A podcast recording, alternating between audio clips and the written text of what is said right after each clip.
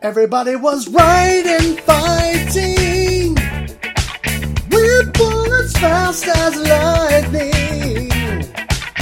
In fact, it gets a little bit frightening unless you play with expert timing.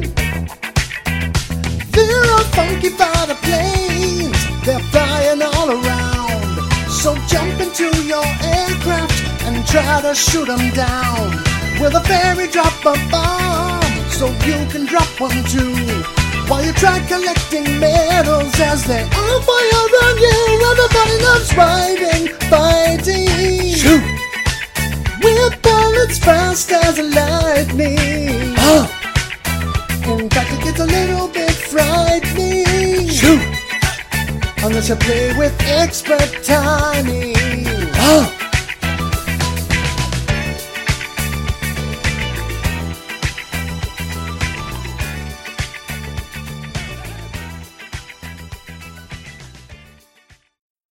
the Core cast.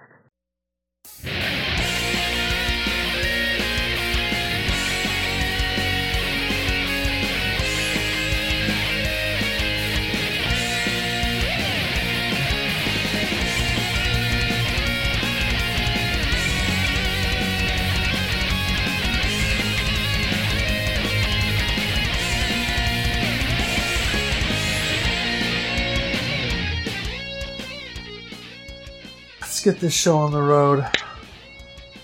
Welcome to Shoot the Corecast, the official companion podcast to the RF Generation Shmup Club. This is a family friendly shmup themed podcast that asks, Who let the gun dogs out? I'm Addicted, also known as Addicted to Shmups, and with me as always is. Metal Fro, also known as Game Boy Guru.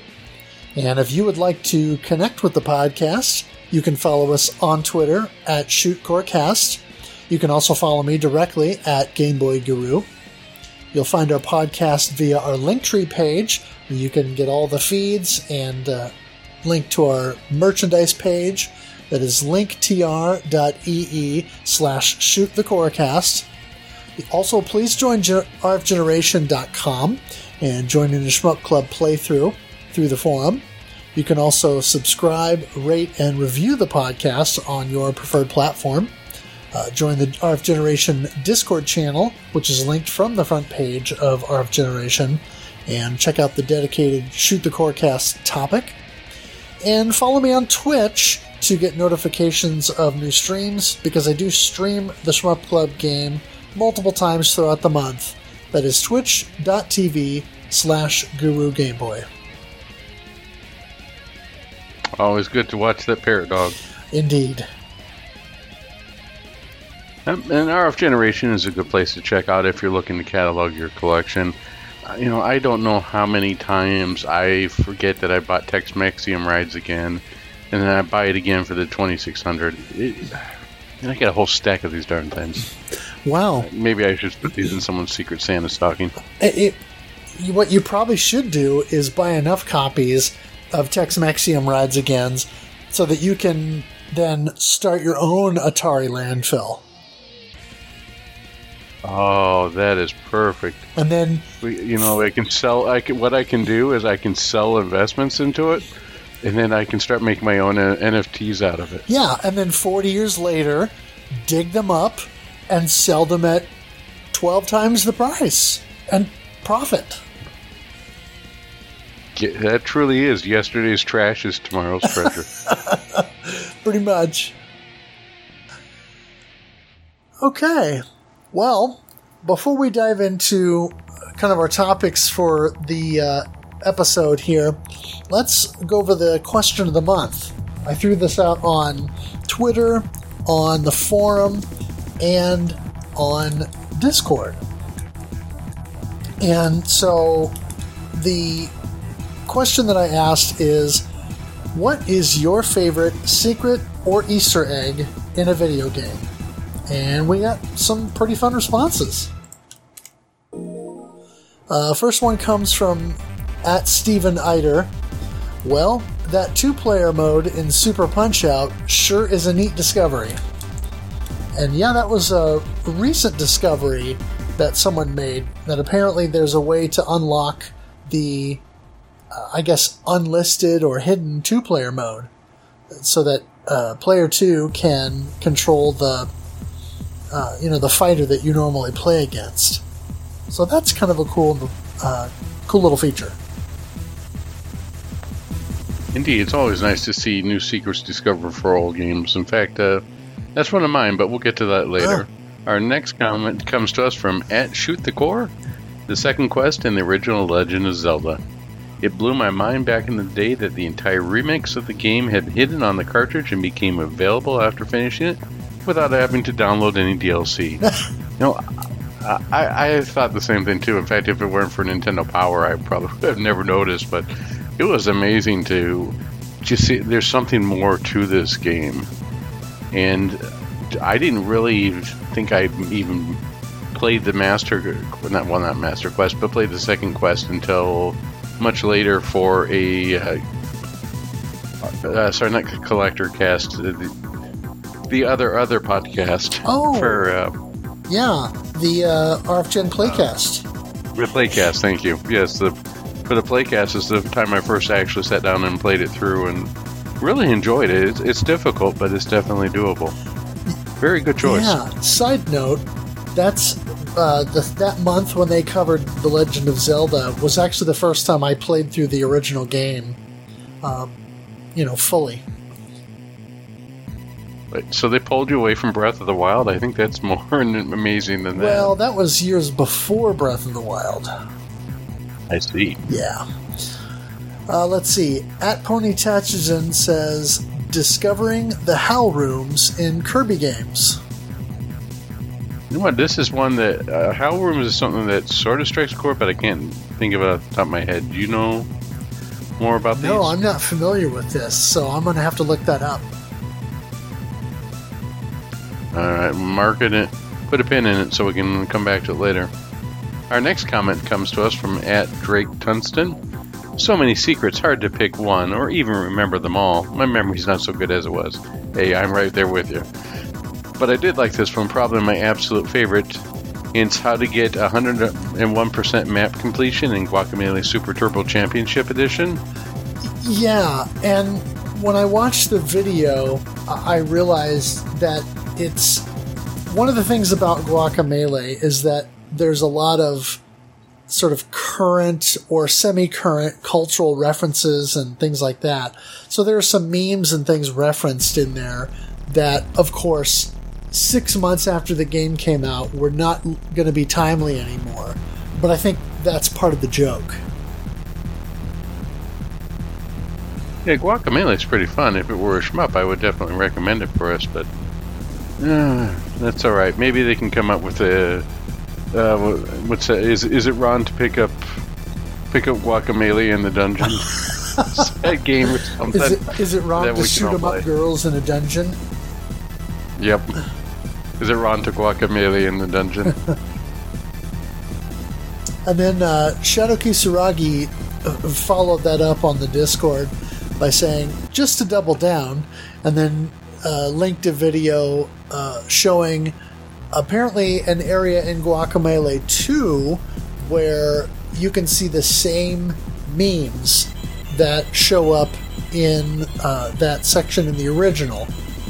And then sort of the game mocking itself for including the same now uh, uh, quite outdated memes. That was a fun touch.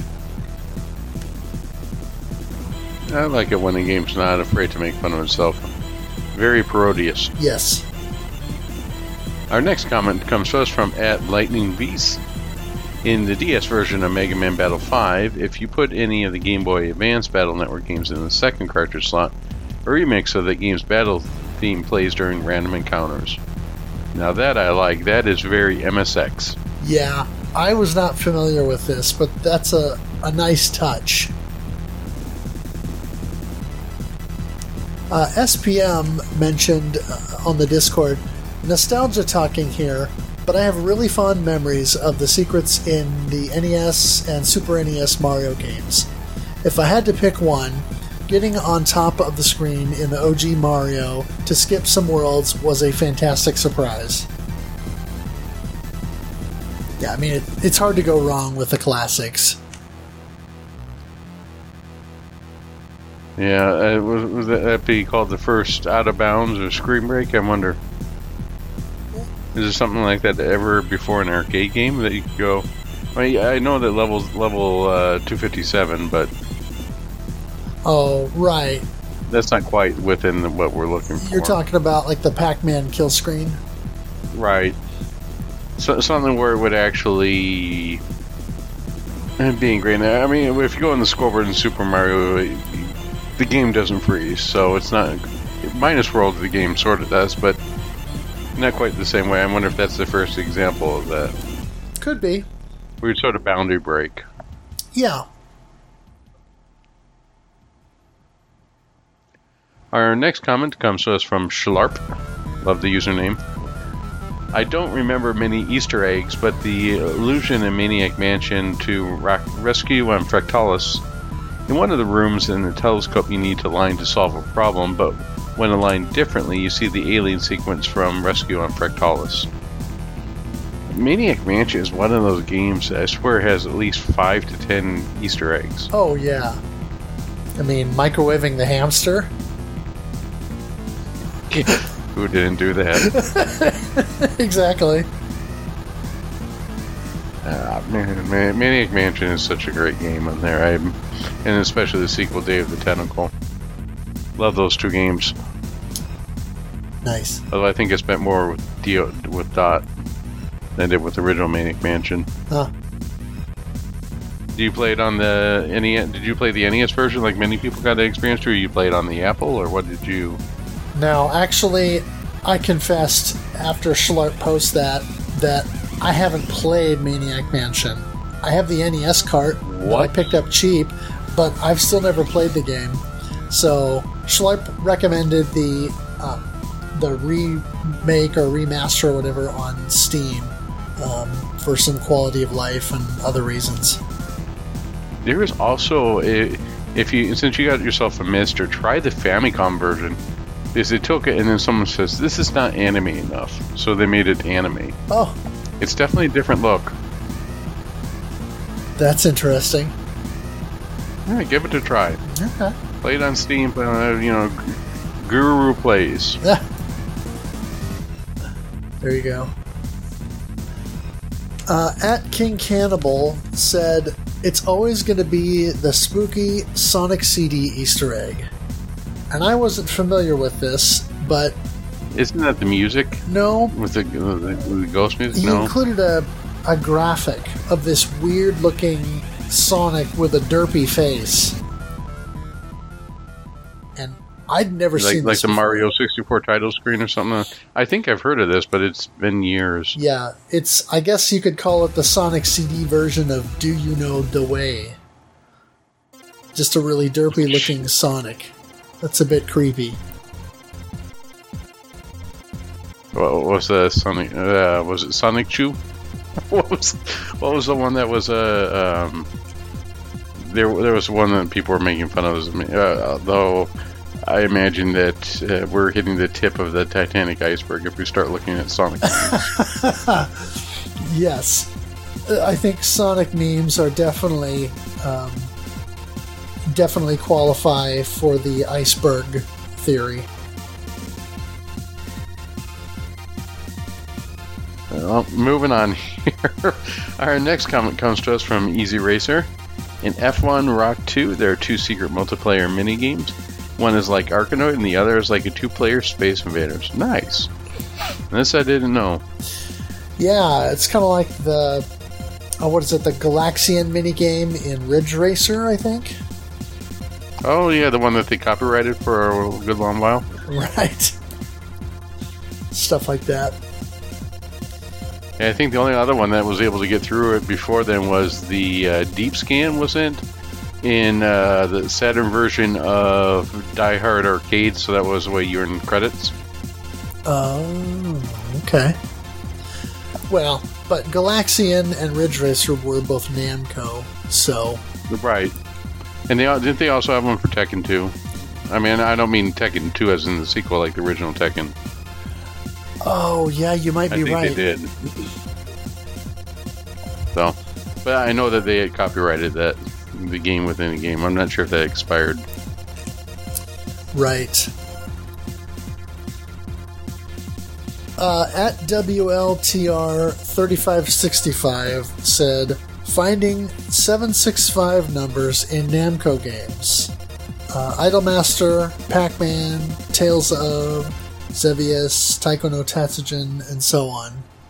Uh, 765 would be spelled Namuko or Namco. So their games often sneak in this number for uh, example, uh, for money from treasure chests or high score list, or 765 combo in their rhythm games. And this is similar to Konami with their, is it 573, I think? Konami. Uh, and they like to use that, or maybe it's 873. I think that's right. 873 with Konami games. So that's something that they like to do uh, kind of randomly in games is find some way to include 873 uh, as a pun or as a, a funny little extra. Uh, I'm assuming this doesn't apply to uh, Ponchislaw or um, Pachinko machines, right? You never know. I mean, at this point with Konami, you just don't know. That is for sure. Our next comment comes to us from Ed Deutschrich. Fi- finding and fighting Reptile in the original Mortal Kombat. Yeah, that was, oh my gosh, back, so many playground rumors on that one. They're alright, in order to find Reptile, you have to fight when the witch flies over the moon on the first stage, and you have to press up, up, down, down, and, you know, whole within whole block will put pressing four punch. There were so many different variations of it, and I think the first time I got to see some was a high schooler do it in an arcade. Just amazed by some stuff. And Street Fighter had that type of stuff too, right?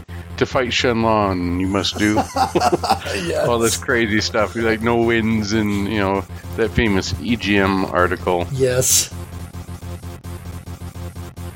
So yeah, good good old times back then. When, and there, in fact, it, this sort of reminds me of uh, what takes me back to my youth. My mom got me a journal that I was supposed to be, you know, writing short stories and stuff, and she thought, oh, you, my son will turn out to be a great writer. Well, instead, I wrote down all sorts of codes for Nintendo games and passwords and you know, uh, Mortal Kombat moves, everything else. So it was a little bit of a trip to find that the other day.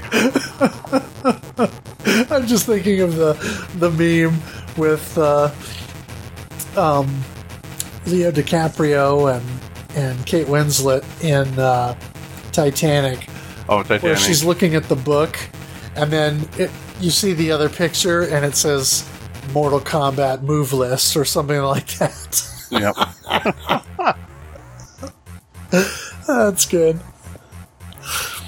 All right, our final uh, entry comes from Zoido uh, on Twitter, and Zoido shared a GIF of Mega Man X doing a Hadouken.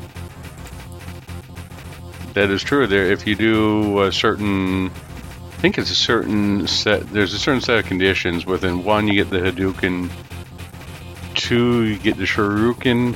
Sure, uh, I know. I know I'm not pronouncing that right, but uh, Shuriken, and I think three, X3 has something as well. I think after that they stopped.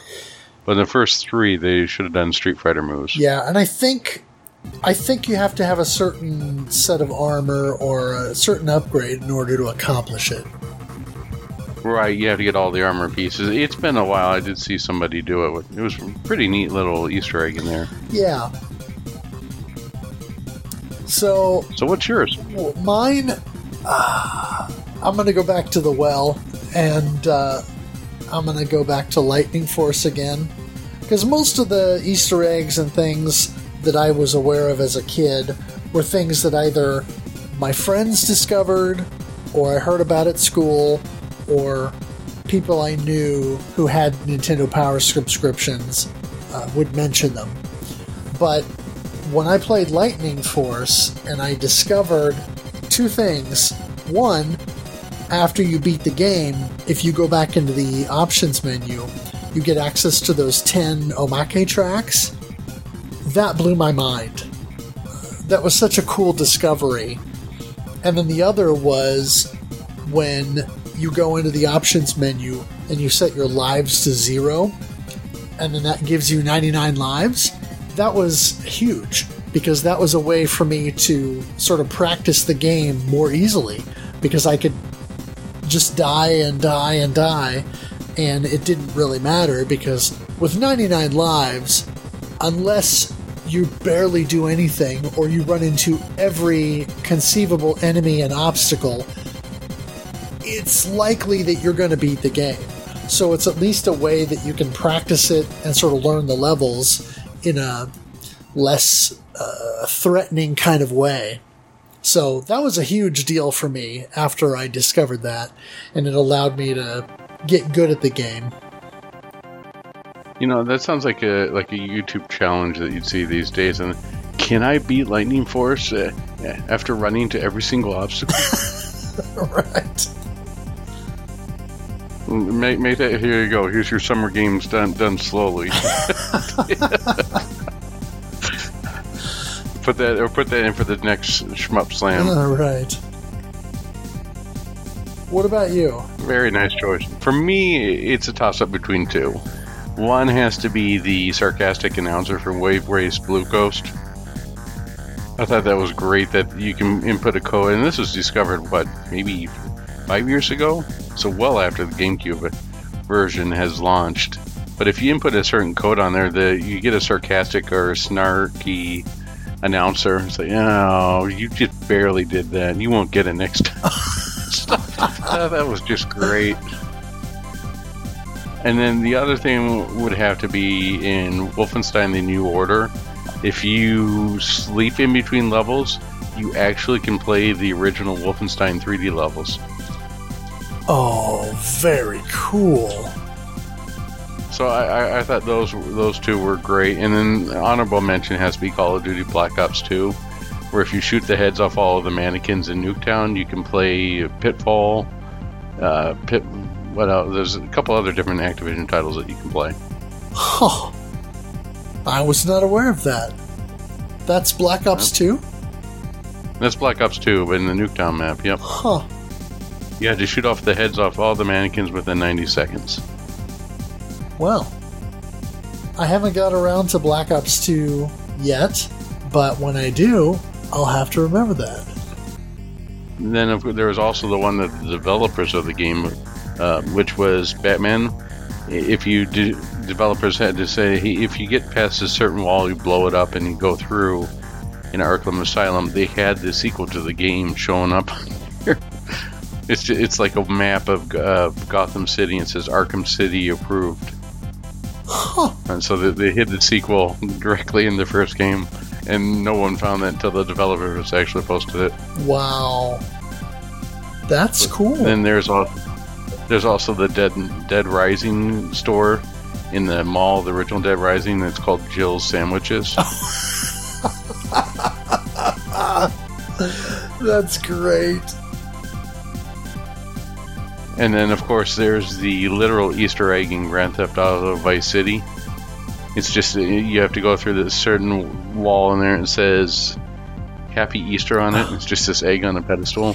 Yeah. But then uh, I'm certain you know about the origins of the word Easter egg, and probably everybody listening does with adventure, right? Right. I, I had a friend show me that when I was probably in fourth grade or so, and it just blew my mind that somebody actually had his initials in there in the game, and the game itself was so ambitious, and I didn't quite understand the ducks at the time, but everything else made sense. Yeah. Pretty cool. Well, thank you everyone for your interesting answers and for participating once again in our question of the month. Yeah, thank you. Without without your responses on here, we would have nothing else to discuss. well, now we should discuss uh, our focus shot game, Mushihime Sama. Oh, not Deep Space Waifu 2? Uh, no. Oh, maybe next month. no, I didn't have a lot of time to play this month, but it got me thinking about how I've kind of stepped away and come back and stepped away and come back. I just haven't dedicated as much time to playing this game as I should.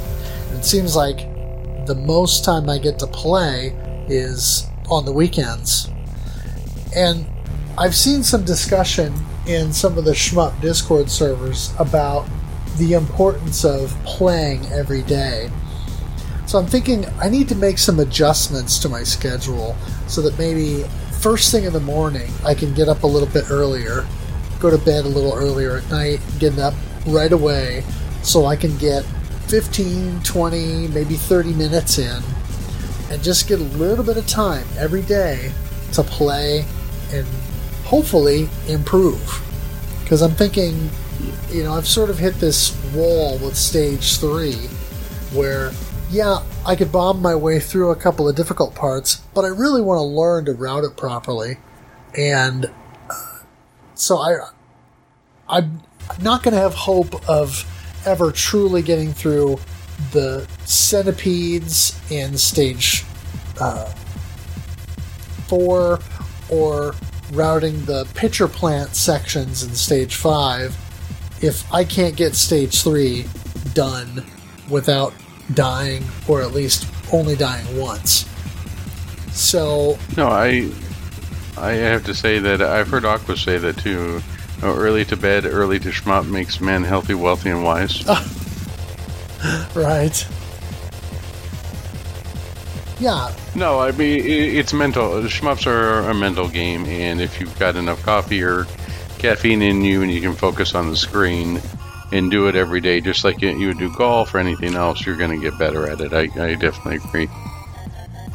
Yeah. So I'm hoping that I can make some adjustments and get to where maybe next month when we come back and discuss this, I can say that, hey, I've been playing Mushi almost every day or every day, and guess what? I'm riding stage four now, or you know, I'm I'm practicing the stage four boss or something like that.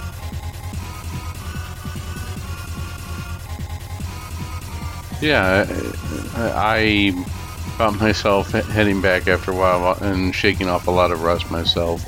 I went through stage four because I'm not so sure how much more I could take with stage three at the moment. Right. In stage four, at first I thought it was really fast, but now it appears to be moving quite slow. The only spot where I sort of get stuck on, and it took me like two tries, I'm like, man, this stage four mid boss is hard. I'm like, this is going to be hard. So then I went and tried it straight at the stage four mid boss, and of course I beat him on the first try. So wow. I don't know what's going on. Well, that that was after you know three or four attempts where I got at least destroyed once or twice. So I don't know. So it. it it's definitely e- easier, and then those um, big centipedes, those are definitely trouble there. But I'm getting better at, at routing through there. My biggest benefit has been switching from well I, ha- I have a three monitor setup from where I normally play at it was normally called the STG station and I was playing on the computer because it makes things a little bit easier for loading stuff and I, I don't have to keep moving the switch around so I can play on either the 32 inch monitor which is up on top or I can play on one of the 24 inch monitors below. When I switch to 24 inch monitor, it's so much easier for me to keep track of the bullets. Not only because I'm aging, you know, it, because because I can see the entire playing view all at once. And I, I, said, for me, I will take a smaller play field any day. I don't think I could deal with like a 50 inch Tate screen or something with this. It would just be too much for me to try and look at. I need I need to be able to quickly grasp where everything is at once. On a larger screen, I think I would be a little bit more limited to checking around my ship and focusing on that, especially in a Danmaku game. But by being able to see the entire screen at once, it really helped me focus on where I needed to be. Yeah, I, I think I've figured out because with my setup now, I've got my 4K LG TV, and then I've got my older 1080p uh, Sharp Aquos TV, and I think I figured out between the two, especially playing Mushi on both TVs, because I've been playing Mushi Tate on the 15, 55 inch 1080p screen. And I think I figured out that my older 1080p TV is a bit laggy because when I play on there, I play worse. And I think it's not just because it's so big with Mushi in Tate mode, even if I don't blow up the screen and zoom it out, it's still very large.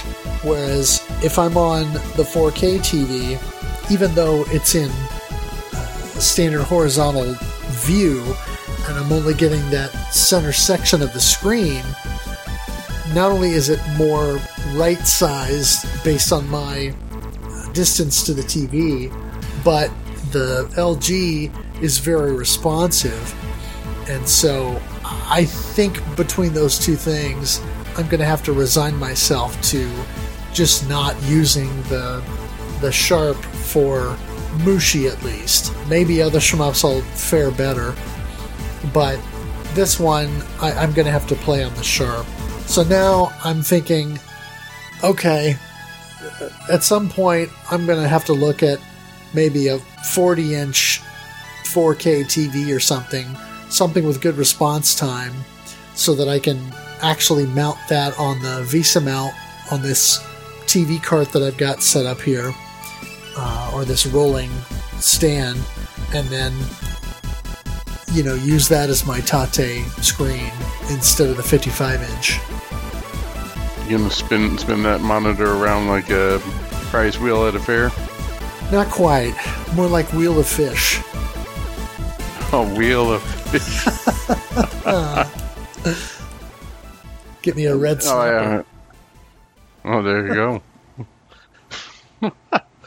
uh, yeah, uh, for for me, the, the bigger the monitor is, a little bit more of a headache that I have on there. So it's a little bit easier to there. And I, I also, as you mentioned, with the the TVs have gotten a lot better, especially with refresh rates and accepting different resolutions, and it's pretty evident to see what types of lag you have. Even on the, I recently gave up a 46 inch TV because the thing, you know,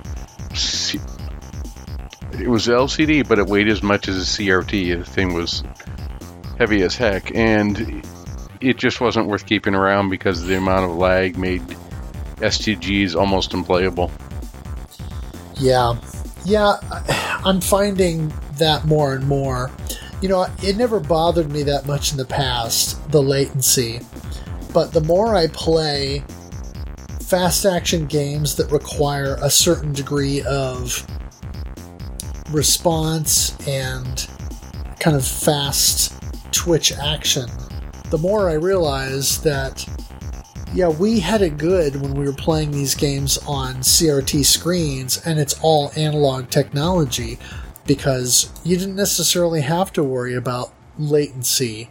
Whereas with these kinds of screens now, yeah, there's a lot of that that you have to factor in. You know, it sort of reminds me of, you know, this is old to pull in here, but Jeff Foxworthy joke, you know, you might be a redneck. You, you might be converting to Mark MSX if you. Is it, man, it, it- that, that guy is all about lag. Yep.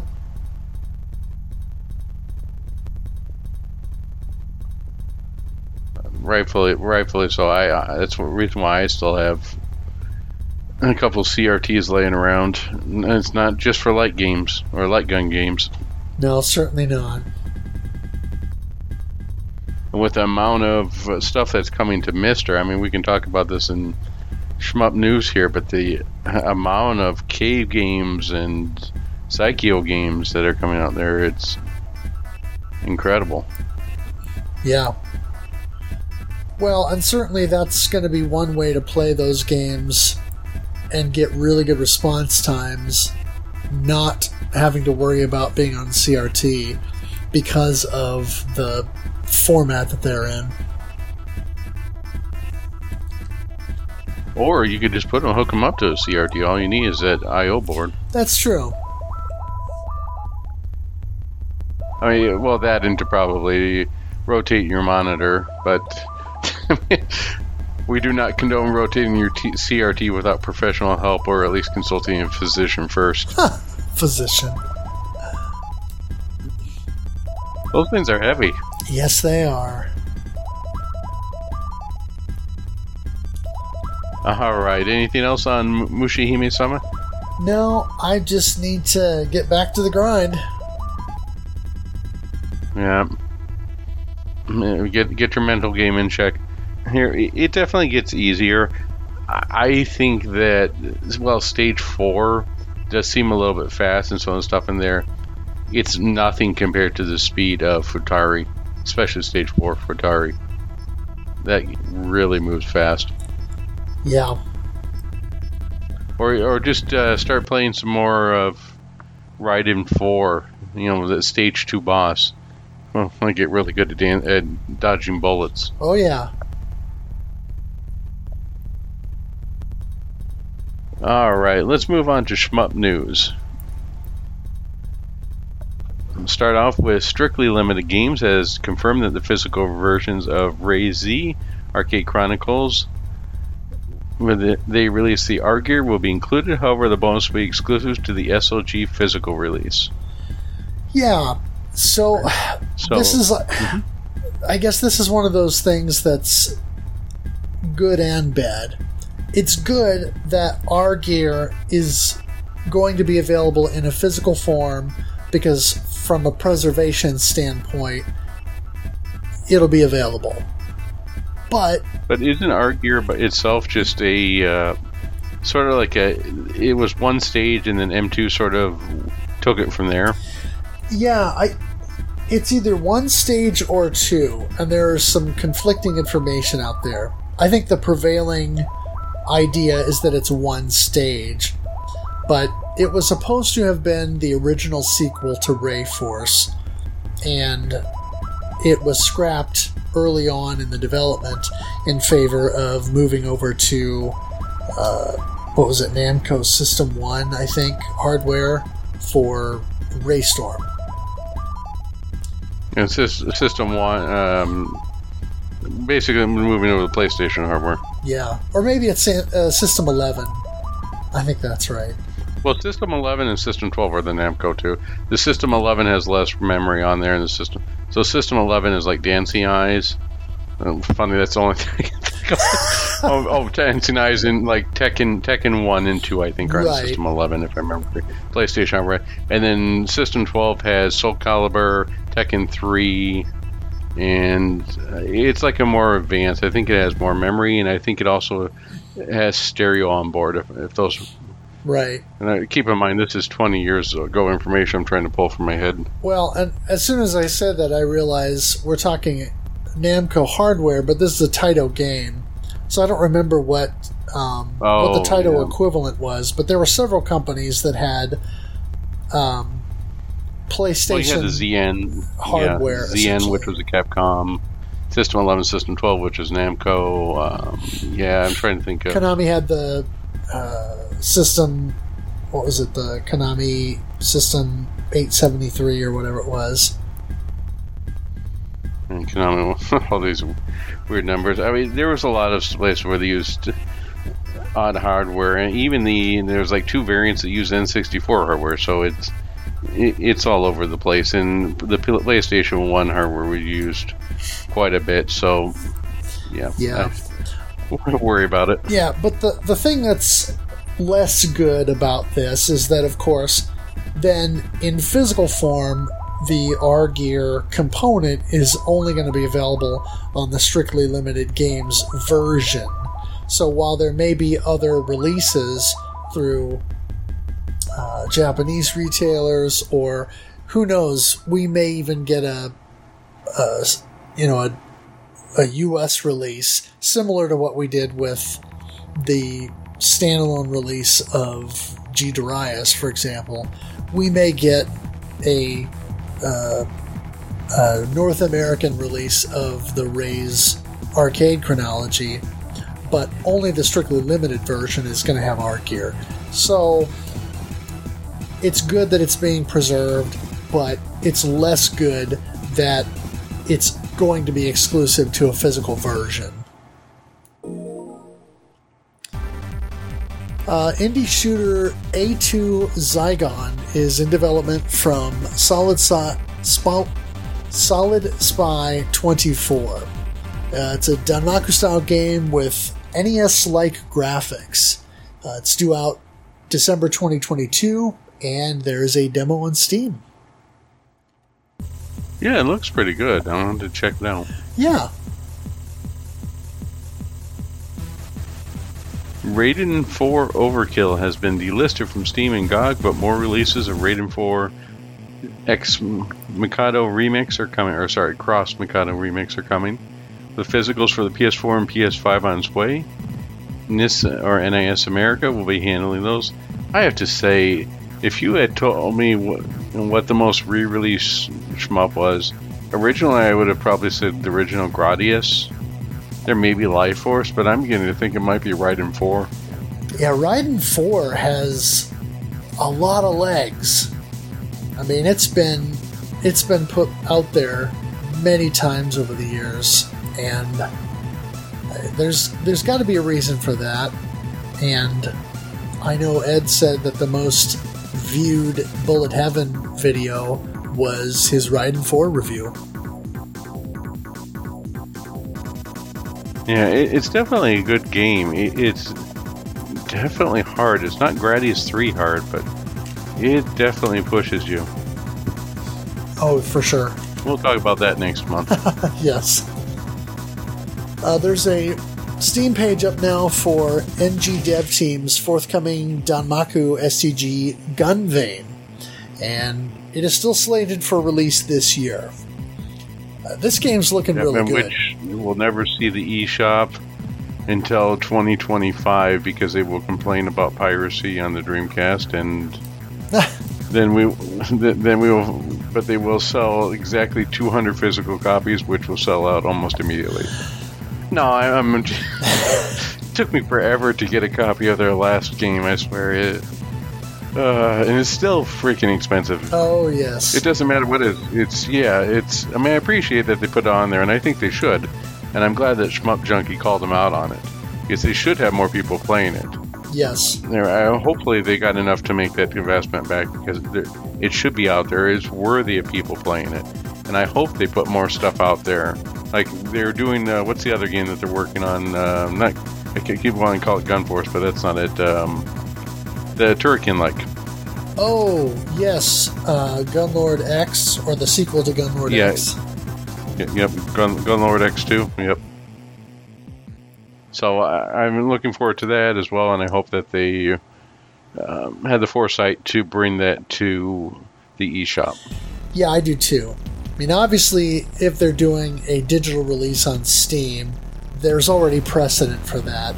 So, hopefully, this means that when it gets moved over to console, we see both digital and physical releases.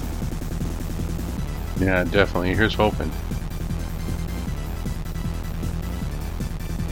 So, Yars Recharged has been announced, a new take on the Yars Revenge formula with large open levels, multi directional shooting, and multiplayer. I, I always liked Yars Revenge. It was one of those Atari 2600 games that I played, you know, years and years after the fact and still enjoyed. But I wonder how much you can change up the formula on this. If you watch the trailer, it looks quite a bit different because the original concept is so simple where you just shoot through the shield and breach that and then get to where you can uh, sort of bait the enemy targeting reticle to fire at you and then get out of the way and then the enemy is exposed and you can go take it out and just rinse and repeat. This is a lot more com- complex if you look at the the video that's out there. So it definitely looks like they've taken the formula and added to it. Sounds good. I'll have to take a look. Uh, Raging Blasters from Terarin Games is finally out on the North American Nintendo Switch eShop. I've been looking forward to this. Um, I've kind of drug my feet on creating a Japanese eShop account just because I don't want to deal with it and I don't want to buy eShop cards and and add money that way and it's just a pain. So I haven't done it. But with the Switch version being uh, improved over the Steam version, I'm definitely looking forward to this because it looks like a lot of fun. Yeah, Raging Blasters is definitely one that I want to take a look at. Maybe next year. Maybe so. Red Art Games has released a physical of No Drifter from developer. I'm going to butcher this name, so I apologize. Abong Yeah, is Arabon. also Arabon, thank you, is also publishing Shinorubi on the Nintendo Switch. Hopefully, there's a physical. Yeah, I can't imagine there wouldn't be. I mean, Red Art Games has shadow dropped a couple of shmups on their website this year already. Uh, rather than doing pre orders, they just dropped uh, IAI and Endocrisis, both of which they just sent out an email to their mailing list saying, Hey, there's a game out there, 999 copies, it's on sale now, and you can just go buy it. Uh, and of course, I did. I bought both. But with a game like Shinorubi that has actually had some buzz uh, over the last, I would say, year since it was kind of teased, I think it would be almost statistically unlikely for Red Art Games not to option that for a physical and then maybe make that one that is a larger pre order. The funniest thing I've seen about Red Art Games is they'll sometimes do like Western releases. They did that for uh, D-Lit in Wonderland, where it seems like we got 50 US copies, and then there's pro- thousands of European copies. I realize they're a European company. I I have to say, their US stuff is very limited. Right. Uh, wanted to go back real quick. The uh, saw the hardware arcade hardware for Raystorm was the Taito F1B or FX1B, Ah. which also ran G Darius. That's right. It didn't run too much else on, but it also ran Fighter's Impact. And Fighter's Impact is a game that I want to go back to because I heard some interesting things about it from Audi. Do you know who Audi is? Uh, yes, from um, uh, DF More Retro. More recently from Digital Foundry. Yeah, from DF Retro and Digital Foundry. The the Bubsy Maniac. but he also had a very large hand in the Cotton reboot. Oh, So I'm wondering if we might be able to get his input when we eventually cover them. cool. Uh, classic title shooter Gun Frontier is out on Arcade Archives. Um, the Western release is known as Gun and Frontier for some reason.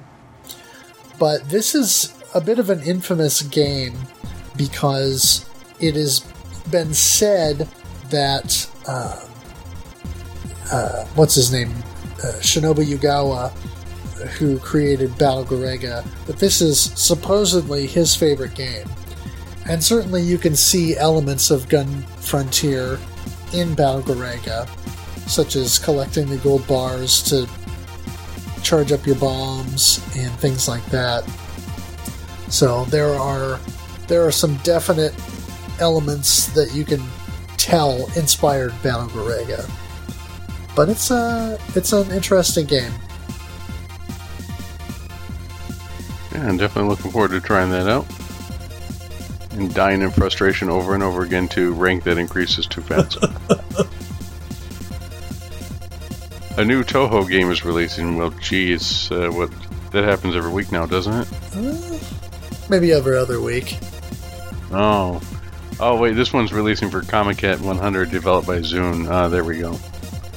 Touhou 18.5 Bulletphilia Black Market. I Still swear they should call it incessant. Bulletphilia Black Market works for me too. Well, yeah, um, the I have to say the Touhou games is something we definitely should cover at some point, and I do like some of some of those on there. I think uh, everyone loves that. Uh, shoot, it, uh, one that ends with night. I can't want to say endless night, but that's oh, imperishable night. Imperishable night, yeah, which is eight, I think. And the recent one was okay, but Imperishable night was where it has the really good soundtrack that everyone likes. Well, that one and uh, embodiment of Scarlet Devil. Yep. I think is that twelve. I can't remember now. Oh gosh, I don't remember either. You know, it's it's almost like the it's almost like trying to describe somebody a, a Hardy Boys book, right? You go, it's the one with the smugglers. Well, they're all with smugglers.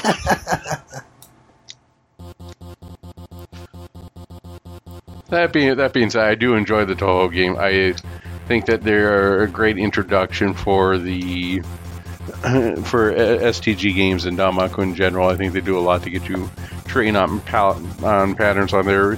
Even with a lot of the Raiden or even the Mushihime something, you see a lot of those flower patterns that, that are very prevalent in the Touhou games, and the music is always good. The only part I don't get is the fan base, but that's okay. I don't need to engage in that portion. Right. Yeah, but I'm guessing because this is 18.5 and it's, you know, the the black market in the title that it's sort of directly connected to eight, Touhou 18 unconnected marketeers. So I'm guessing there are maybe some Yeah, so it's the black label version. See black market black label. Right. That could be. But I'm guessing it's a, a direct sequel or uh, That's my Touhou fan fiction. uh, Demon Throttle is getting a second physical release, uh, this time through Amazon. So if you missed out on the original Special Reserve Games physical version, you'll still have an opportunity to get a copy for yourself, since this is a game that's not supposed to get a digital release. So, for those of us who pre ordered and succumbed to the FOMO uh, on the original release, we paid more and you can pay less. Thank you for paying more. Yes. Well, I have my copy already, so. Yeah, and I, I definitely order it from Amazon because if you order a copy, it means that we're eventually going to cover it here. Exactly. All right, so a prototype build of Star Soldier Vanishing Earth for the Nintendo 64 has been found and dumped. No word on the different differences between the proto and the final releases, but it's always good to have a prototype dumped. Another one preserved, even even if it doesn't have much changes. It's always interesting to see what people were thinking, or some even if it's something as simple as like a title screen change.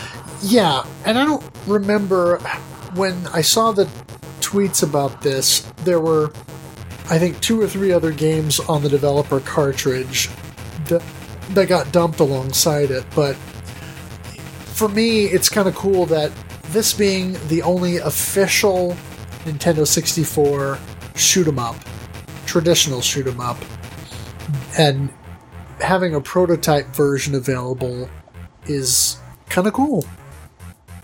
Wait, you're not counting Star Fox 64? Well, I guess I would count that, but not everybody does. That's true. I mean, I know Mark MSX does, but Insert your own Monty Python Spanish Inquisition joke there. nobody expects the Shmup Inquisition. I'm sure that will be a T-shirt coming out either by us or maybe the Electric Underground. right. Uh, uh, Dojin shooting game Kikura is slated for uh, August 20, uh, excuse me, August 19th, 2022 release. Uh, it's got ground based movement like Guwange from Cave or multi directional movement like Pocky and Rocky, but it looks very inspired by Touhou games. And it's from developer Kenko JSB. Yeah, definitely. I was looking forward to Dojin games because I those again, just like you're dealing with indie titles, those are the ones that actually take risk on there with the different types of systems on there. Or I, I'm trying the last one that Demonizer. Yes, it, it's tradition in some ways, but it definitely added some new mechanics and different ways uh, upon doing stuff. It wasn't just like a carbon copy of a Gradius or something. It, it definitely took some risk. Or uh, even on the developer, that he's going to release the second one pretty soon, and I'm certain the name escapes. What's the one, one that I hate to, it sounds generic again? What with the um, all the anime girls that we we covered on there? We had the developer. On, I apologize, I forget his name already. Oh, yes. Um, Yes, that guy. Oh yes, that guy. And I, I definitely apologize. So, but you know what? I'm, he, he's got a sequel coming out. He, he just made out, and it's definitely I want to we'll try looking forward to. I'm sure they'll come back. Yes. Give me just a second. I'll look it up. You know the the beauty of doing podcast live.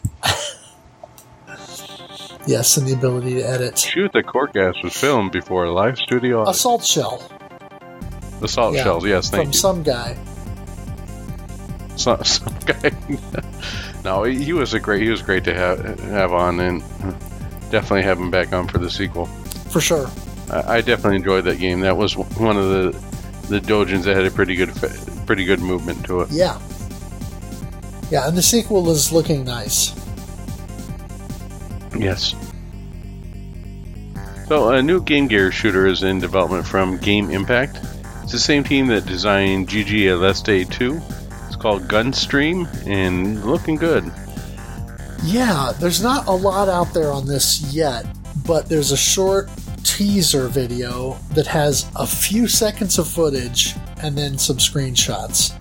But it looks very much like a spiritual successor to GG Aleste 2. And I'm looking forward to this. Uh, Limited Run Games is doing a physical Super NES cartridge re release of Rendering Ranger R2 which is a visually impressive hybrid run and gun and shmup. And as of this recording, pre orders close on September 4th. So by the time this episode comes out, you'll probably only have a week or so, maybe two weeks, to uh, to get that in. So definitely, if you're interested, go check that out. Yeah, that's one of those games that's really pricey to get now for original copy. Yeah, Definitely recommend it. I was. It had to have been a late release, Well, it was Super Famicom only, right? and it was also it was done by was it Virgin Interactive? I think. I'm not sure. I mean, it's very inspired it- by Turrican. Yeah, that's one of the weird things with a lot of these releases and these J- Japan only releases. They always have these Western publishers. There's one about um, it's a action platformer with a ninja that was on Saturn. I forget the name of it, but it was EA published it. So it's always these weird Western publishers doing these Eastern style games that end up becoming really expensive as people discover them later on. Huh. The Electric Underground Shmup Kumite 2 event took place August 8th and was a lot of fun. The full two part video archive can be found on the Electric Underground's YouTube page. Yeah, I definitely had a lot of fun watching this. I was able to catch a little bit. You know, it, it's, you know, you can't just say, oh, kids, take care of yourselves for a little bit. I gotta watch Shmups. Right. Yeah, I managed to catch most of the event, and while I wouldn't say it was as exciting as the Shmup Slam event, it was definitely fun, and there were some impressive runs. Well, that's just because Ed wasn't doing an Area 88 one handed run. That's true. That's hard to beat.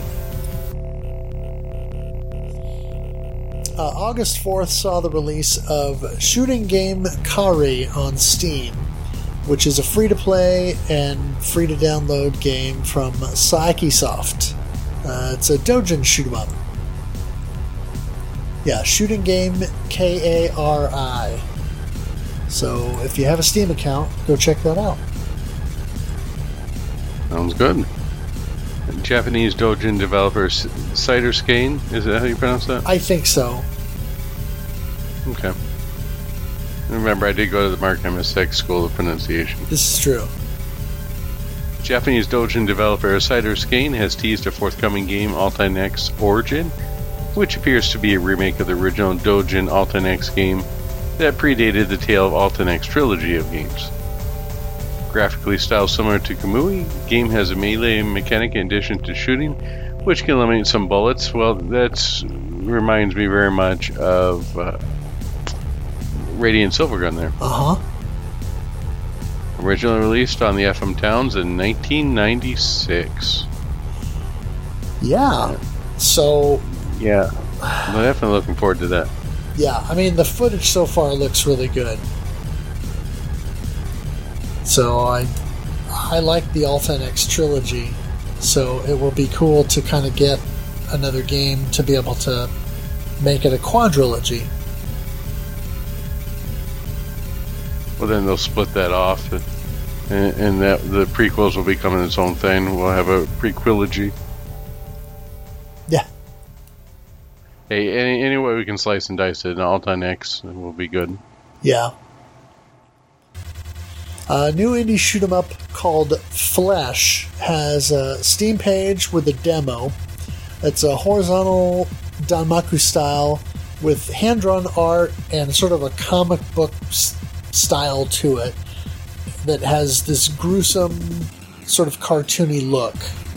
Uh, it's interesting. Definitely one to give a try. So are they trying to take like Night of the Living Dead and turn it into shmup? Because that sounds pretty cool. Not quite. It's it's not gruesome in that way. I don't know. It's hard to describe. You just kind of have to go watch the video. Think. Oh, I want it to be have like a chain a guy with a chainsaw melee attack and say hello to my boomstick. Think the cartoony and almost whimsical look of something like Project Starship X combined with the body horror of like the Yakoga games. Of, of what game? The Yakoga games. Oh, okay. Let's say it's like R-Type, but it's cartoony. Yeah, it's odd. Huh, that is definitely odd. To give that a shot. According to Twitter account at POTPJ, a new Dojin shooter is in development tentatively called T Project STG. It's apparently been in development for two years and based on the teaser video, looks inspired by Gradius or Gladius in Darius games, as well as other horizontal STGs. slave for a 2024 release. Oh. Well, another STG is certainly welcome Right, although at this point, I swear I'm, we've already filled up our calendar, then some. Yeah. Well, and when you look at the teaser video, uh, there are definite inspirations from, like I said, Gradius and Darius, but then there's also a melee mechanic. So it looks like it's could be very promising. Well, you know, as long as people are willing to try out new things with STGs, I think it's a good thing. It doesn't matter to me how many are released. I just welcome new ideas and new fresh takes. Yep. As long as the passion is here, I'll keep playing. Yeah. Uh, additional shooting games have been announced for the Mega Drive Mini 2, uh, including Dennin Aleste, which we got in the West as Robo Aleste, and then also an enhanced version of the Sega Genesis port of Viewpoint, which apparently has an overclock that should make it perform better than it did on the original system. Uh, this would also mark the first time that the Genesis version of Viewpoint would be released in Japan, which I was not aware of. Yeah, I'd like to see what the box art looks like on that, man. The Viewpoint cover art for the Genesis needs some work. Yeah, it's pretty bad. It's like somebody took it literal. yeah. Exactly. You know, someone's looking at the back of a dollar bill. Oh, the Eye of Providence on the back of a dollar bill. Yeah, let's add that in there and uh, throw some more triangles in there. That works. Tri- everybody loves triangles. Yes. Yeah, uh, in the Genesis version, the one thing I hope they improve was the soundtrack because that was not its strong suit. Yeah, I mean, as we said in the Viewpoint episode, they tried their best, and honestly, what they came up with was impressive, but ultimately it falls short compared to the Neo Geo original. And now I can hear Red McKnight screaming at his phone as he listens to the podcast saying, No, the Genesis version is better. no, I mean, if that's sure, if that's what you go for, go for it. But uh, it's to me, this is the one clear case where the Neo Geo version sounded better. Yeah. There's a new homebrew Game Boy Advance game called Bullet GBA, which is a bullet hell simulator, and it's free to download. Yeah. This is a neat little project. I'm gonna have to grab yeah, this. Yeah, out of all the, I was thinking out of all the stuff that you hear for that people are developing these days, Game Boy Advance doesn't come out too often. No. So between this and Dangan GB, definitely gonna have to try these on the MiSTer. And I mean, out of all the stuff on there, there really wasn't that much. Well, I, I suppose the Game Boy Advancer was more than there was on the DS. The DS had what two, maybe four shmups. Yeah, I mean, Nanostray one and two, and a couple of others. It had well, it had Space Invaders if you count that, but the Space Invaders Extreme, right? And still, it, it's it's pretty slim pickings on there, right? Or Ketsui uh, Death Label, uh, right? But but m- most people, are, that's more like a boss rush, right?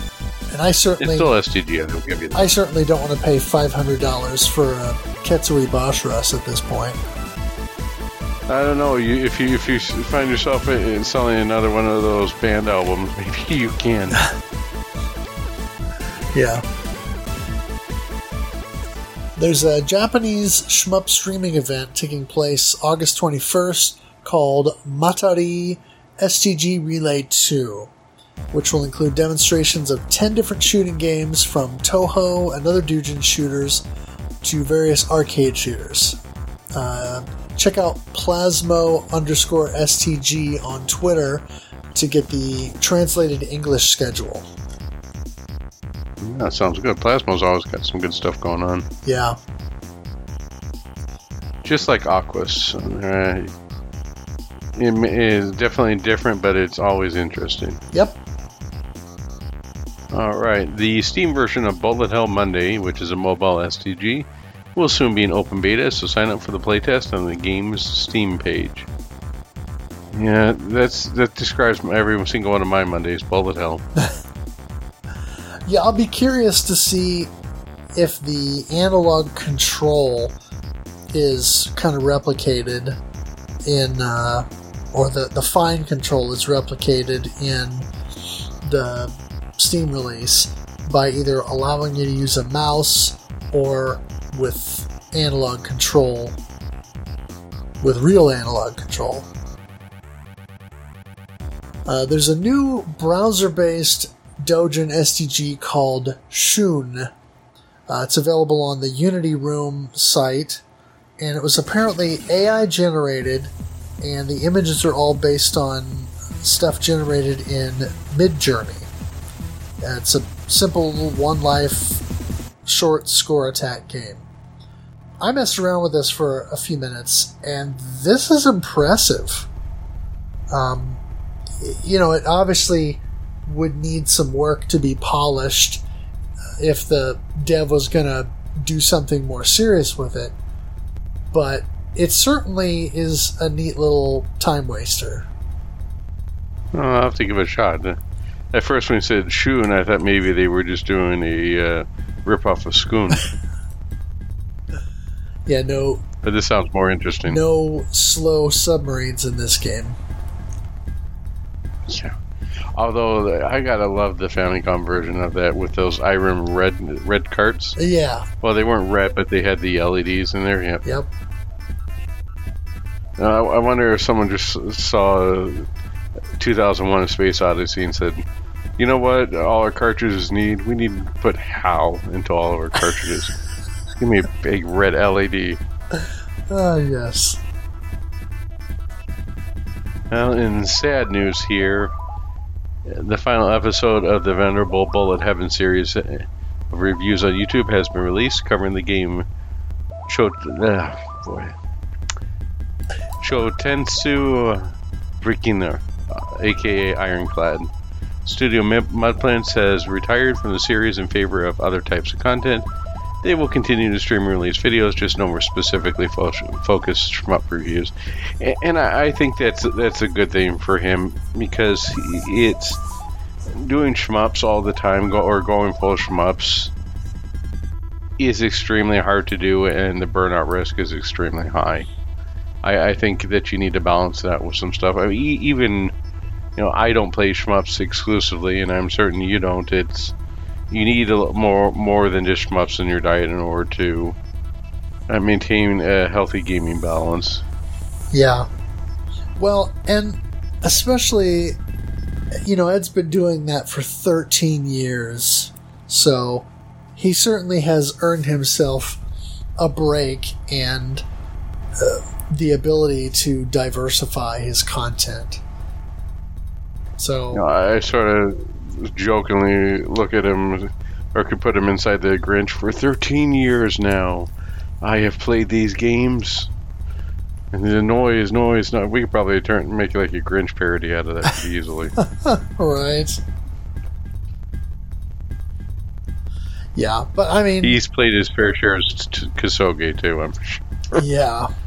Well, hats off to Ed for certainly keeping interest in the genre alive during a time when the genre was all but dead and helping to revive the genre in a lot of ways to where now it's in a much healthier place than it was a decade ago. Yeah, I definitely contribute Ed to having a huge impact on there. I remember when Mark MSX start, first started, uh, that he was lamenting like how do we get people involved in shmups? And i don't see that question brought up anymore. Is i think there there is enough of a base to support shmups that are created and there's enough of a passion to that. And shmups that are released do so. I mean look at pocky and rocky. That how many how much during the summer did we uh, and they were delayed sure but how many shmups did we end up getting? We got a Deathsmiles 1 and 2 that came through. We got pocky and rocky reboot. There we got the uh, rock and roll cotton. That would have been unheard of even two years ago. Oh yeah. And i mean when when mark and msx started and when we started now three years ago the genre was, was just kind of coming into a little bit of a renaissance where we were seeing more Dojin releases, more indie games, new stuff popping up, and now I think the genre is the healthiest it's been in at least 15 years. And, and, and look at all the cave re releases on there. I mean, limited run games. uh, The I, I'm pretty certain that Josh is a pretty big fan of STGs and the the stuff that they've worked out with M2 to bring in. Brought in Garegga, Dangan Feveron, and they worked with Livewire, Mushi, and uh, Espgaluda 2 just finished up. And one could easily say that uh, D- DFK is on its way. Oh yeah, I can't imagine they won't do a, a DFK release. And th- then after that, I wonder what they're go- what they're going to do. Hopefully, they can do. Uh, well, DFK has Black Label on it, right, with the stuff that they've got. So maybe that they do a Ketsui finally. You know, put put that on, move that away from the M2 and put that on Switch. I I don't think know. it probably could be done. I'm I'm hoping that the DFK release includes the Ketchupachi or uh, yeah Ketsupachi uh, DLC. Oh, um, then there's the uh, the, the third one. Shoot, shoot uh, that I can't think of there. The DOJ. Yeah, Too many acronyms. I feel like I'm talking in IT here. TCP/IP. the TCP/IP version. You know, your your Netscape navigators. No. your D- DOJ or even something like uh, Pink Sweets or Ibara would be nice. Or you know, get that dual pack on there if you're going with the rest of that stuff, where you get your um, Pink Sweets slash Muchi Muchi Pork on there. Heck, I'll even take Muchi Muchi Pork by itself. right. Yeah, I mean, any way that we could get more of these games in a better format would be nice. Agreed, definitely agreed. And, and even if they go back to the well and start doing um, the, the originals on their Donpachi, Dodonpachi, I might stop and think for a moment if they do Bee Storm. But Donpachi and Dodonpachi, definitely, Yeah, I would. and, and D, DOJ. I, I would love to see a, a Dome Patch, Dodon Patch double pack or something like that. It's double the bees with donut patch and Dodonpachi. Uh, or, or you know, even heck, even a switch of Feveron. Yeah. And they, I mean, they already did uh, Esper- Esperade Yep. uh, or Esperade, whatever you want to pronounce. But it would be interesting if that that that went to the Switch, but that could still get a U.S. physical release. Right. And there, what else? Uh, Espgaluda, they haven't done that for Switch, or that, that that's stuck on the PS2 as far as I know. Yep. The original Espgaluda. Yep. I wonder if they would do uh, go back to that. That would be Try nice. to think of what, what else is on the 360 that they could bring back. Uh, most of the stuff has already come out, right? The the other one that they had, which I think we covered last month, was what's the, the space one that that's really expensive now, but they did a redux of it. I'm trying to think of uh, shoot, Def, def, something force. I think it is. That's all right. I, I swear I'm pulling a, page out of Geriatric Danmaku's book this this month here with my recent issues with my um, not car, but my arthritis in my neck and then uh, forgetfulness. I might have to steal his username. Oh, But no, we, we talked about uh, what the heck is that? It's not rigid. Rigid Force is the R type one. oh, yes. It's a it's the 360 one that, that they came out, and then they came out with a um, a sequel, and it's been on Steam forever. But the 360 version is outrageously expensive. Oh, are you're talking about Bullet Soul? I think Bullet is it Bullet Soul? I think it is. Yeah, Bullet Soul and then Bullet Soul Infinite Burst. Soul Infinite Burst. Yes. Yeah, those are. That's coming out to Steam, isn't it? Soon? Uh, not Steam, but uh, Switch. Yeah, that's getting a Switch release. Infinite soon. Burst. Yeah. Eschatos, uh, yep, and then Ginga Force, which are coming out very soon too. Yeah, there's uh, there's really not much left on the 360 that I can think of. I mean, Death Smiles 2 was one of the biggest ones that was on there, but that's already out. Yep. And DFK had the black label that a lot of people seem to like, but that's that's was combined in with the Switch release, and you know that's coming with probably before the end of the year from Limited Run Games. Right. And Akai Katana is getting another release. Right. I I'm still amazed I was able to snag that game for 13 bucks brand new on Amazon. No one cared about that game for a while. Now it's now it's not so much. Right. Yeah, now it's expensive. But anyways, yeah. So like Raiden Five, nobody cared about coffee on the Switch. Nobody cared. Now all of a sudden it's like 130 bucks. yeah, it's ridiculous. Hold on to your coffee; it ages very well.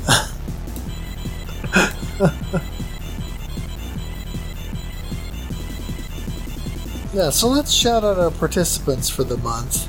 Uh, we had you and I, of course.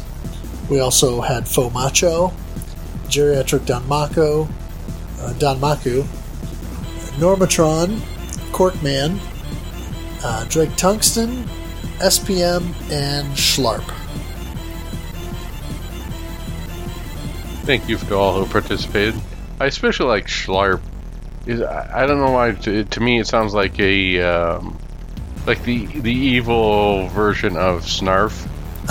you know, the one with maybe a Snarf with a goatee or something. it's Sharp, my evil twin from another dimension. oh, it's just a good name. I like it. Doppelganger. Doppelganger, indeed. Or, or as my son has recently been watching uh, the remake of Danger Mouse from like 2015, what they call the evil dimension, the Twisty Verse. Ah, It's Schlarp from the Twisty Verse. there you go.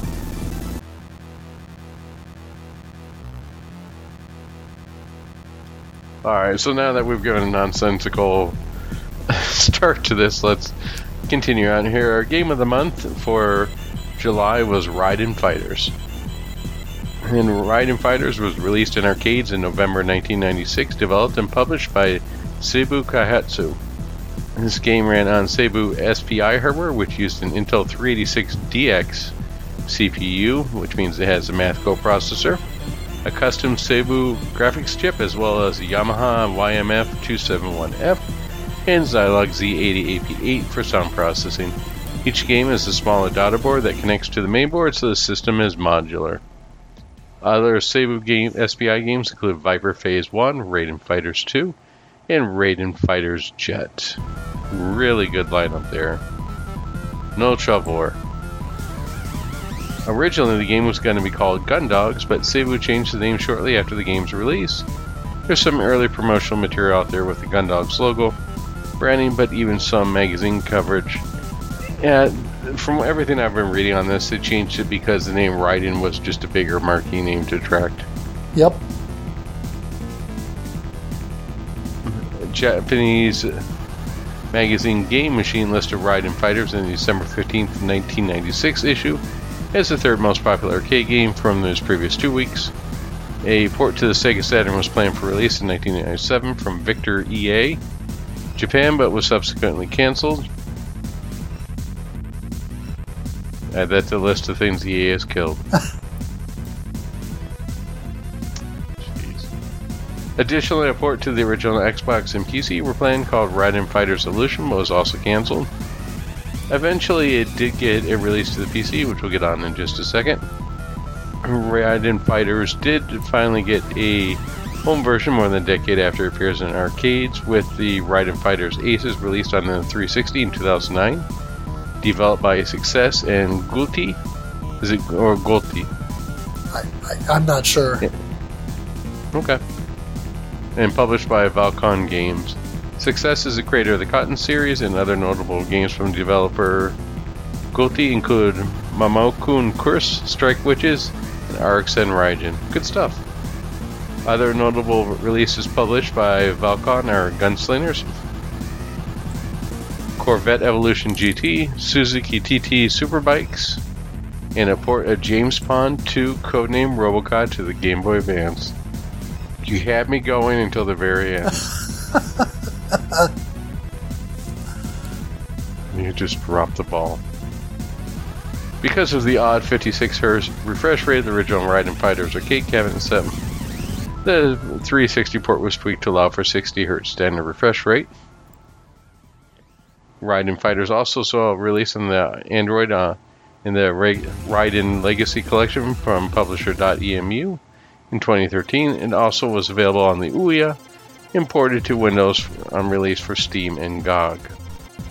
This collection includes all three Raiden Fighters games, as well as the original Raiden arcade release. The Raiden Fighter series is known for a large number of secrets in each game, many of which are key to scoring your lot of points. And the story on this is just great. It doesn't beat around the bush, it's just like, hey, bad guy here, go destroy. a dictator commands their army to attack vicious locations. A flight of new aircraft codenamed Gundogs is deployed to state of the art weaponry to fight back the dictator's army and destroy the main headquarters. And they don't even show anything with the dictator. It's never named he, she, them, us. There's no pronouns for just dictator. Yeah. And it, it just, yeah, just sort of move, moving along. And uh, even by the Raiden Fighter's jet, I don't think they do anything other than like evil dictator. Right. I like the, the it works. Yeah, the simplicity is great. Good guys, good. Bad guys, bad. You go kill bad guys. That's all you need. Yeah, it, it doesn't quite need to follow the plot of uh, Wreck It Ralph. doesn't need to get that complicated. Although, when you get into your your uh, and Fighter ship, you're gonna wreck it. That you are indeed. You could almost say you pity the fool.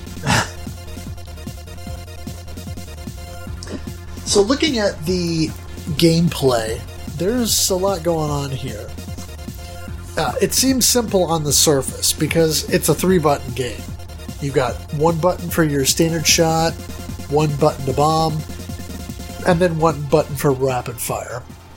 Uh, now, when you hold down the regular fire button, you charge up a more powerful blast, and that is dependent on your ship and your weapon. Apparently, you can also hold down the bomb button to sort of partially control where it will detonate when you let go of the button. Oh, I thought that was like how, how loudly the guy shouts "Bamba." no, I, I, didn't know about that. That was pretty neat. I'll have to give that a shot. Yeah, it's something that uh, I think SPM discovered toward the end of the month. Uh, there are multiple power up icons or pickups that you can get through the course of the game. Uh, when you destroy the red carrier enemies, they will drop a an icon that flips back and forth between L and M. The L icons will give your plane a laser weapon, and that can be powered up three times. Or the M icon gives you a missile type of weapon, which again can be powered up three times. Now, with the standard ship types, you can only use either laser or missile. They can't both be back to at the same time. The S icons will give you what's known as a slave ship, and it's kind of a side fighter that's similar to what you get in the 1942, 1943, 19XX series. And you can have two of them on screen at once uh, by collecting to the icons. Uh, the slave ships. Maybe we shouldn't use slaves. What do you think about minions? Minions? there you go. Uh, uh, they're not yellow, though. Uh, yeah, I know. I just trying to be more PC. I get it. I think of it like because I'm an IT guy. I think of it in hard in like hard drive terms. You know, back in the oh, IDE slave. drive days, you had a master drive and a slave drive. So, you know. Well, you know, I, am okay with it as long as the jumper is set correctly. Exactly. But yeah, uh, if the, the slave ships can also tank hits for you, so they can actually take a few hits before they get blown up. Whereas your ship is apparently made of balsa wood because you can only take one hit and then you're dead. See, yeah, that's a major thing you have to keep in mind with this game. Their ships are made of Texmexium. Your ship is made of Balsonium. so, it, yeah, and there are several times with, like in the first stage boss, where it sort of does that quick rapid fire spread, and, and the second stage boss sort of does it too, where it says you kn- we know that you're good enough at dodging these bullets, but then it does a rapid fire spread where it leaves just enough where you have to get your hitbox in there. And if you're playing as one of the slower ships, it's really hard to dodge this. So you're almost either going to have to bomb or you're just going to have to maneuver one of the Tex-Mexium ships in front of you. Yeah, you pretty much have to know where to be. Um, now, one of the things that you can also do is uh, collecting additional S icons, depending on certain conditions, can trigger different formations of the side ships. And uh, we can go more into more detail on that later. You, there are also B icons, which will add a bomb to your stock. And as you destroy some ground targets and then also the blue planes, those will reveal medals, which you can collect for points. And those will go up in value as you go along, which again we'll expand upon later. Uh, you can also occasionally reveal a Miklus by hovering over a certain spot for a f- short period of time, a couple seconds or whatever. And then when you shoot the Miklus, it will give you medals. And then once you exhaust the medal stock, then you get points. Now, just to make sure we keep everyone on the same page, what is a Miklus? The Miklus was a sort of Seibu Kaihatsu mascot. It's this squatty looking little blue dragon thing. And when you reveal the Miklus in earlier Raiden games, it was always a bonus item, similar to the medals that you would get from the boxes you could destroy on the ground. And the Miklus would always grant you more points than just the standard medals. But in this game, And- they kind of serve a dual purpose. No, Capcom had something similar, right? Whether they put in with all their early Nintendo games. What the um, Oh, was it Majin? And what's a you're talking about the Yashichi? Yashichi? Yes, thank you. Yeah. Um, you can also reveal fairies through different actions. So in the original Raiden, as we talked about, there are some spots that you can bomb or destroy to reveal a fairy. Well, in this game, the fairy situation is a little bit more complex. Uh, there are typically actions you have to fulfill in order to reveal a fairy, and then once you reveal a fairy, if you leave it on screen for about, I don't know, three seconds or something like that, then the fairy will drop a bomb icon that you can pick up. Um, and then you can pick up the fairy, the fairy itself for more points. But you have to be careful because you can actually shoot and kill the fairy. The arcade original release starts out with five selectable planes. You got the Aegis, which is the default plane, and that is kind of what features on the arcade flyer and the marquee. That's that yellowish plane. Yes.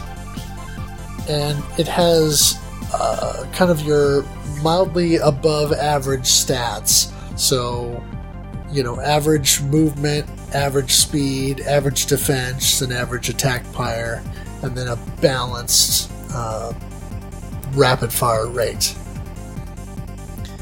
The Beast Arrow has very slow movement speed, but excellent defense and attack power, and a moderate rapid fire rate.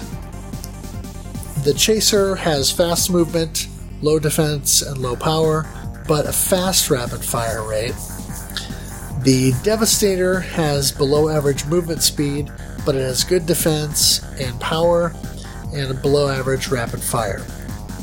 Uh, and then the Endeavor has below average movement speed and defense, but above average power and a fast rapid shot. And then the ship selection screen also has a question mark option, which, like a lot of fighting games, will give you a random selection.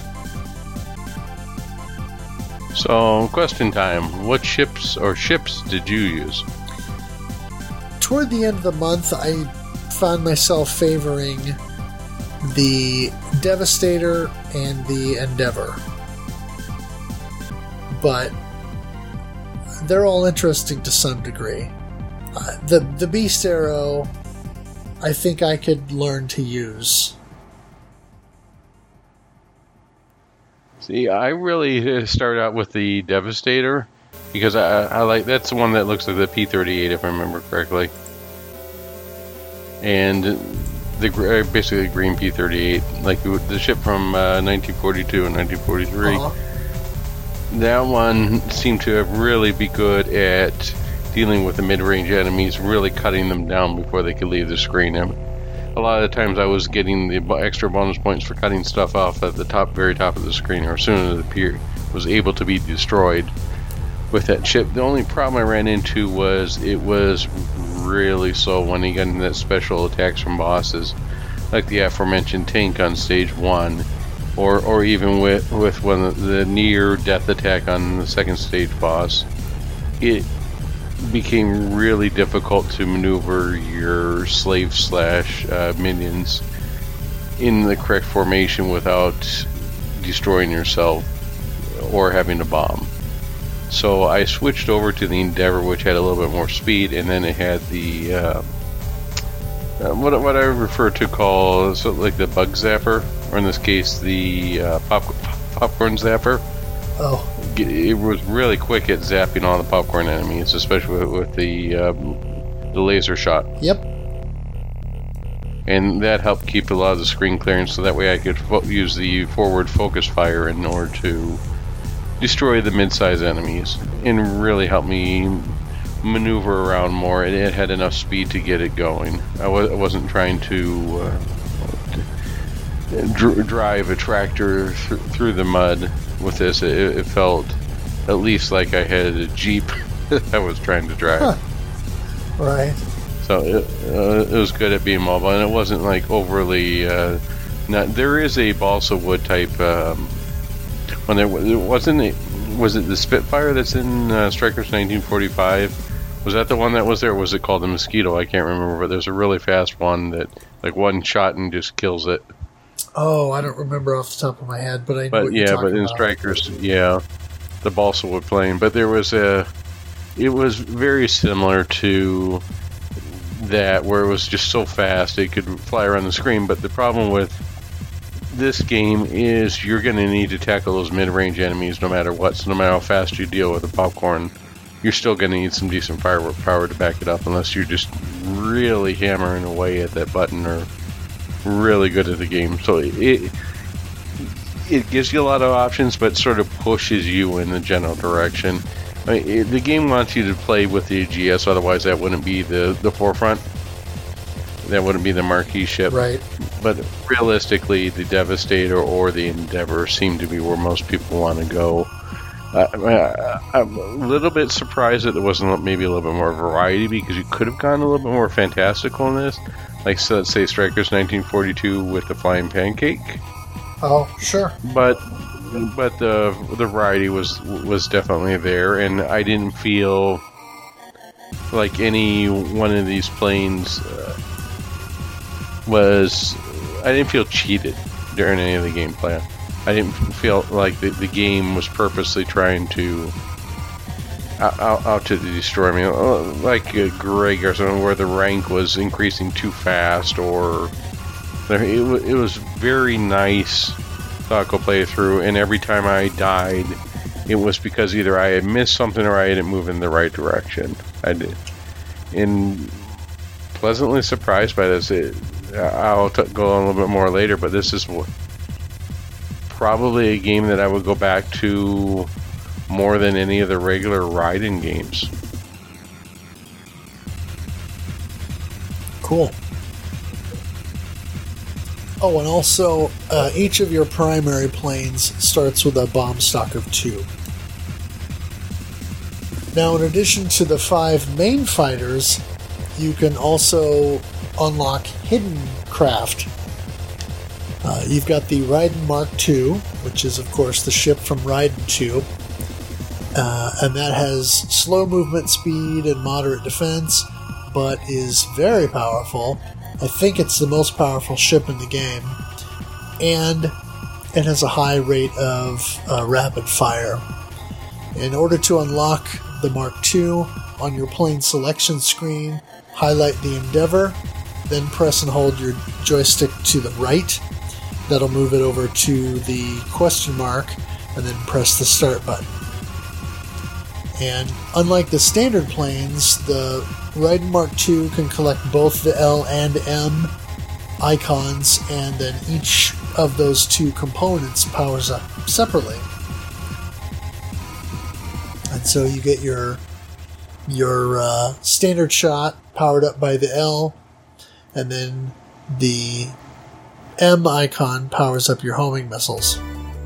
And then each can be powered up three times, and the Mark II starts with three bombs in stock. You also have the Judge Spear, which has very fast movement speed, but poor defense, below average shot power, um, which is then compensated by a high rapid fire rate. Uh, to unlock the Judge Spear, you highlight the Chaser, hold down on the joystick, and then press Start. And again, the L powers up your forward laser, and the M powers up the green napalm missiles that appear in Viper Phase 1, which is where the Judge Spear is from. And again, each can be powered up three times, and then you start with three bombs in stock for the Judge Spear. And then there are also slave ships that you can unlock and control. So if you're playing on the 360 port of the game, or on an arcade board where the Raiden Mark II and Judge Spear are unlocked, you just highlight the craft on the selection screen and press both A and B or shot and bomb buttons at the same time. And then that will activate the slave ship for that particular craft. And uh, on some arcade board revisions, you may need to press start and fire and bomb together. And then, if you have an arcade board that only shows the main five, then the only one you can play as is the Judge Spears sleigh ship by highlighting the chaser, hold down the joystick, and then press start, fire, and bomb together. Uh, when you play as a slave ship, it will inherit the attributes of the selected ship, uh, most notably the speed of that ship. Now keep in mind the slave ships have no charge shot and only one type of firepower, so you can collect your L and M icons indiscriminately. Uh, it doesn't matter what you get because uh, you can only power up, I think, four times to a max level of five, and that gives you a wide, uh, rapid spread shot. Now, unlike the original Raiden series of games, Raiden Fighters is much faster and has a much more frenetic pace. Uh, definitely shares more in common with Psikyo or Raizing games than the main series.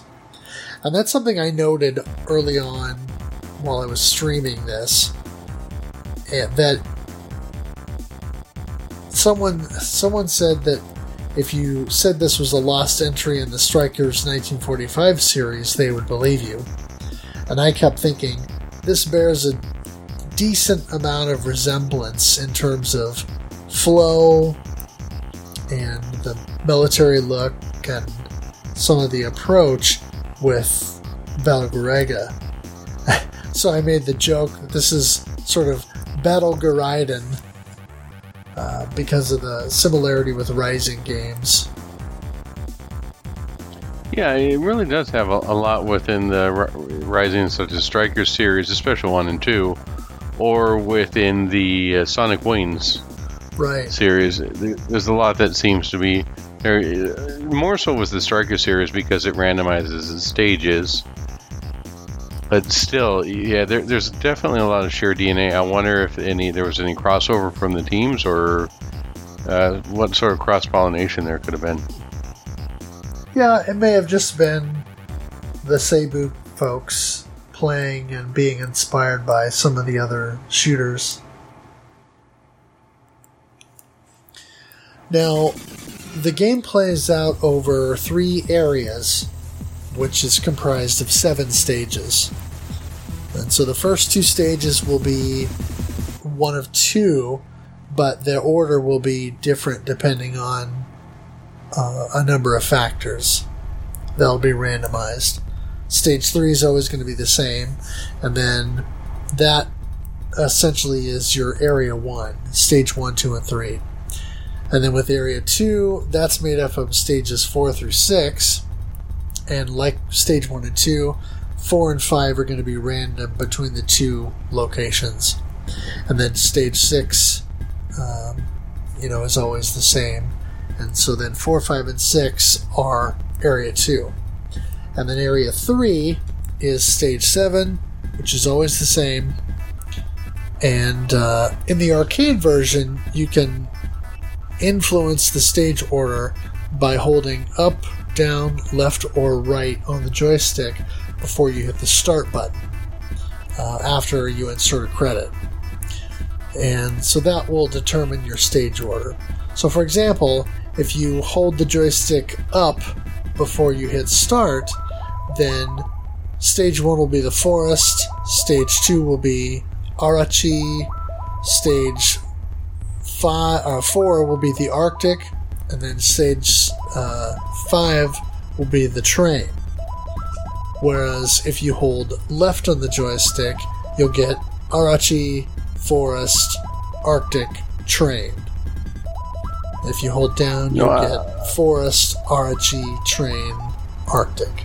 So you can you can choose the stage order that you want in that sense. I, I was always uh, speaking of stage order and stage boss. I was always surprised one A or the tank boss. There, it seems like a large portion of that was just taken up by the boss moving. There, it, like it has to destroy a certain amount. There's always three huts that has to destroy, and I was wondering what the heck is the backstory on this. Is it just upset one is it's like this guy ripped me off, or this this guy stuffed me with a check and didn't pay for drinks last night, so I have to destroy it. What was the point of all of all of it destroying that? I uh, I couldn't quite figure out why it makes you just sort of sit there and watching. because a, a good couple minutes, it just it docks for, for like a moment.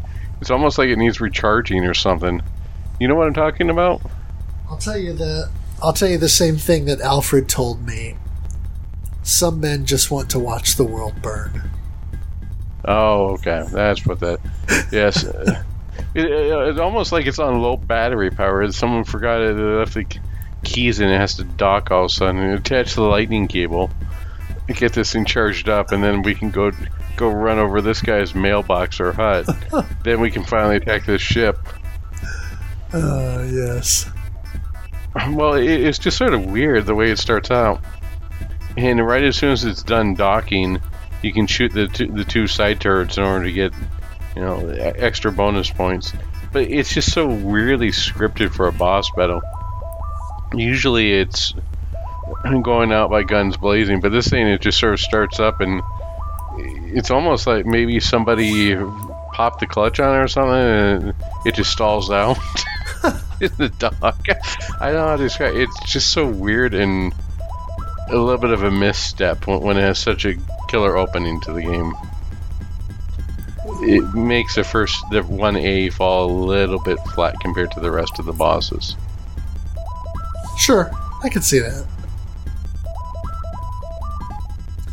You can influence your slave ship formation to an extent. And this is all info that I'm taking from the Raiden Fighters Emporium site by Gags, who uh, is a longtime Shmups Forum uh, regular. So it's based on a, a f- what's called a formation sum on his page, which is sort of how many lives and how many bombs you have in in stock.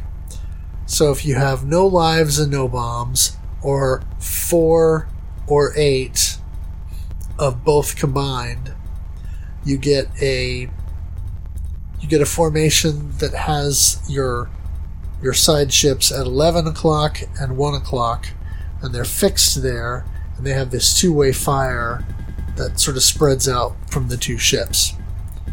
If you have one life and no bombs, or a combination of five lives and bombs, or nine lives and bombs, then you'll get a slow uh, trailing options or fixed position depending on whether you're using the Mark II or the Judge Spear or one of the other standard shots.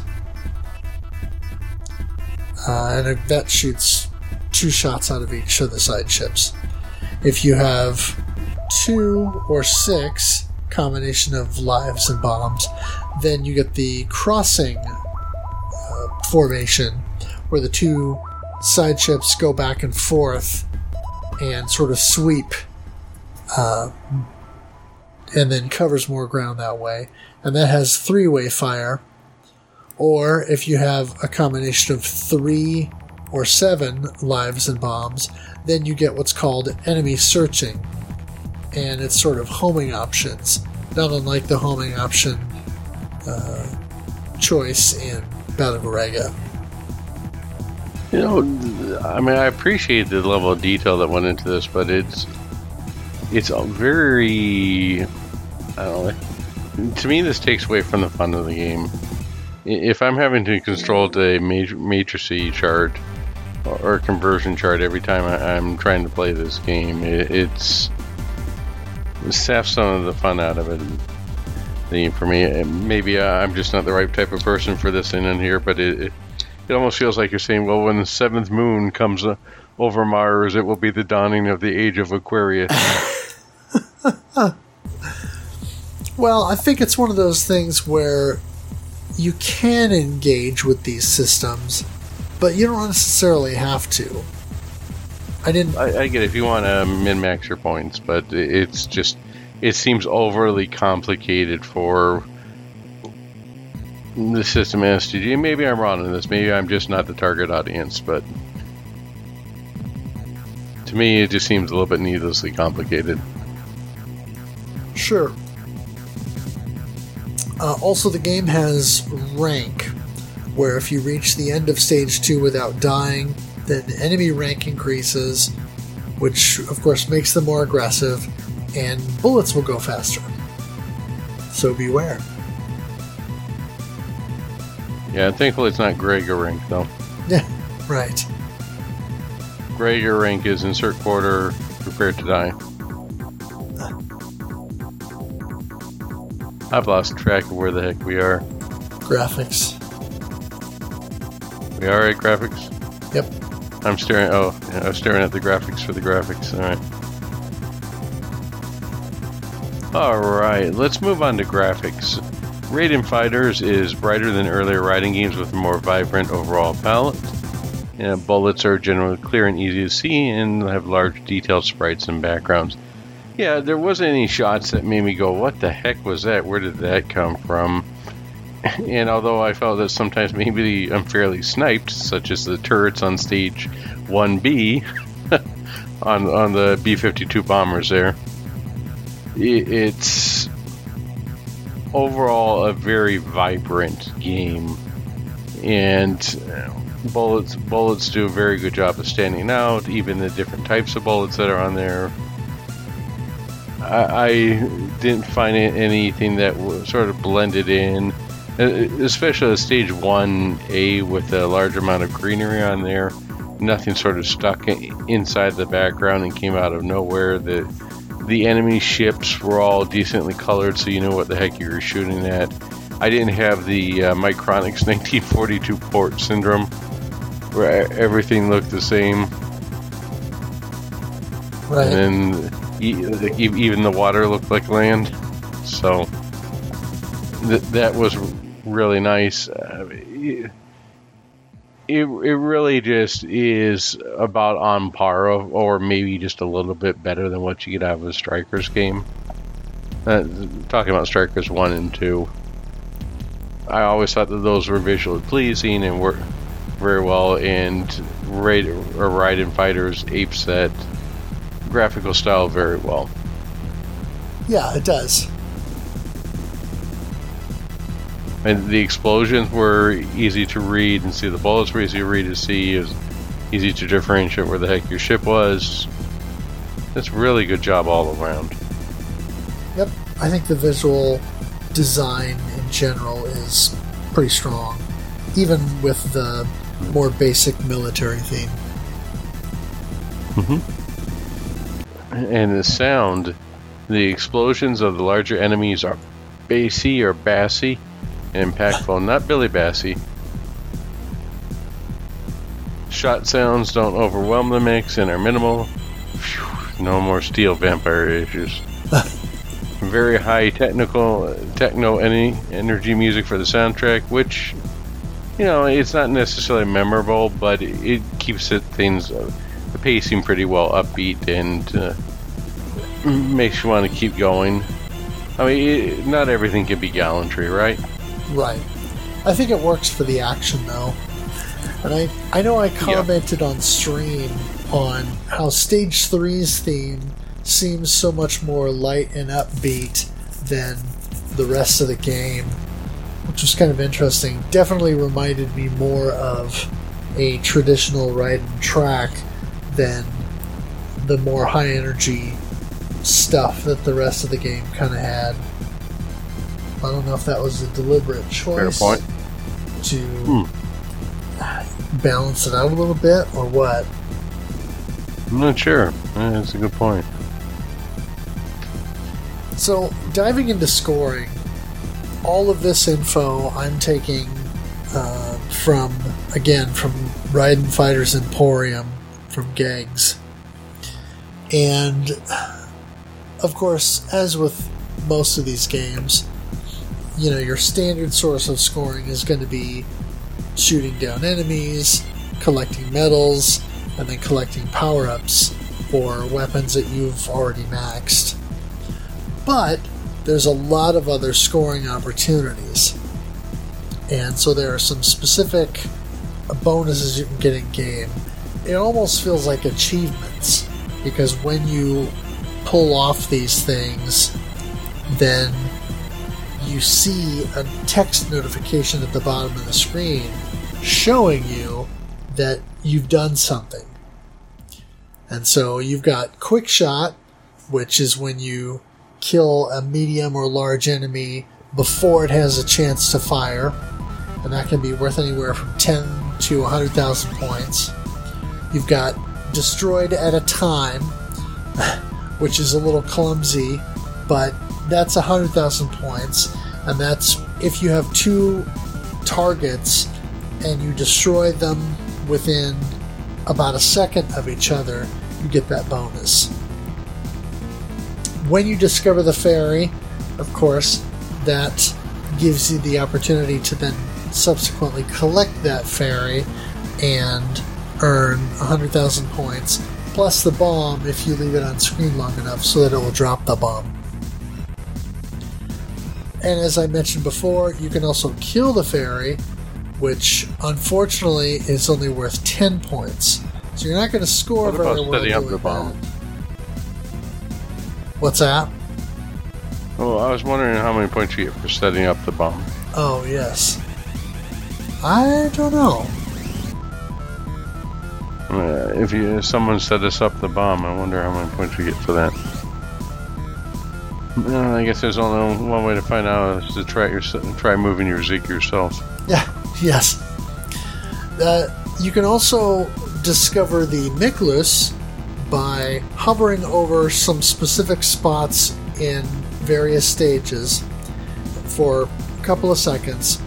And then once you discover the Miklus, you want to shoot at it, which will release additional medals, uh, up to nine medals. And then once you've done that, then the Miklus is worth 100,000 points. Now, in the forest stage, you can also get the Defend the House bonus. And so, if you bomb when the large tank is going to shoot the houses, and you effectively prevent the large shells the tank shoots from destroying those houses, you can then defend it, and that's 100,000 bonus points. Uh, and then in the battleship boss stage, if you destroy the hover ship while sparing the tanks trying to enter the hover ship, you get the destroyed hover ship first bonus, which is 10,000 points. So I'm not sure how worth pursuing that is compared to some of the other things. I was really surprised at the amount of ways to earn extra credit, as it were, in, in this game. It was really neat to. We talked about Easter eggs earlier, right? These are sort of like scoring Easter eggs. Yeah. And one thing that's interesting is how this sort of carries forward in the Raiden Fighters games. But it's an interesting diversion from the real basic methodology of the original Raiden series. Whereas, by comparison, this game and its scoring is fairly esoteric. But I think that's one thing a lot of people enjoy about it because there is stuff to unlock, secrets to discover, and interesting things to find. So just to give a, a real brief breakdown, when you when you reveal medals on screen, whether it's a blue plane that drops a medal or a ground enemy that drops a medal, um, when that appears on screen, it'll be a certain value. And once you pick that medal up, assuming there are no medals on screen, then the next time you reveal that, it'll be worth more money. So, just by way of example, the medals start at 10 points. And so you can collect a medal at 10 points, then collect the next medal at 20 points, and on and on. And essentially, what you have to do is make sure that you're not just firing indiscriminately if you're trying to increase your medal values. So you need to be a bit more measured and patient about it than just all guns blazing. And what you do is you collect your 10 point medal, 20 point, 30, etc., until you get up to 80 or 90. Then, if you collect the S icon and add a slave ship, then you upgrade your medal, so then you start at 100 and you can go all the way up to 900. And then you would collect the second slave ship, at which point the 10,000 medal component or uh, uh, yeah segment will will trigger and then that'll bump your medals up from 100 and then continue to collect all the way up to 900 assuming that you've been able to do that in sequence then once you hit that 9000 mark then it should roll over and allow you to then start collecting 10,000 point medals. In order to upgrade the 10k medals, it's a different approach. Uh, so instead of shoot the medals, collect them, and then the next one you collect will be worth more, this one is a more interesting situation. What you need to do is go into a level and reveal up to nine or at least nine of the 10k medals at a time. If those are all present on screen for a couple of seconds, then they will sort of poof and disappear, and then um, subsequent medals that you pick up will be worth 20,000, 30,000, etc., up to 100,000. At that point, once you're at the 10,000 point mark or above, if you allow a medal to fall off screen, then it will reset your medal chain, but only back to the 10k. Um, you can always climb that back up. So that's sort of a brief treatise on scoring. And I, I think Geggs explained it in better detail on his site and in general in a more, I don't know, a more interesting way. But that's kind of the 10,000 foot view. And the max medal value you can achieve is 100,000 points. So, of course, the sooner you get there, the sooner um, you know we'll be able to you'll be able to score big time. And definitely a, a lot more to it than you would initially expect. Yes, for sure. All right, all right. With that behind us, let's ta- move on to the impressions of the game. Our first thought comes to us from at SPM. I tried every ship and will likely play it with the chaser or its slave. It has the best speed in my opinion. Everything else felt slow except for the insanely fast Judge Spear, which I just can't control that. The medal system works like its sequel, and one I can easily reach those 100% medals, oh, sorry, 100,000 medals, without knowing any Miklus secrets, which I like. These, these games have too many secrets. There's always the option to optimize the first stage and reach those 100,000 there with the Miklus and stuff, but for now I'll be happy in there by the end of stage 2 or the beginning of stage 3.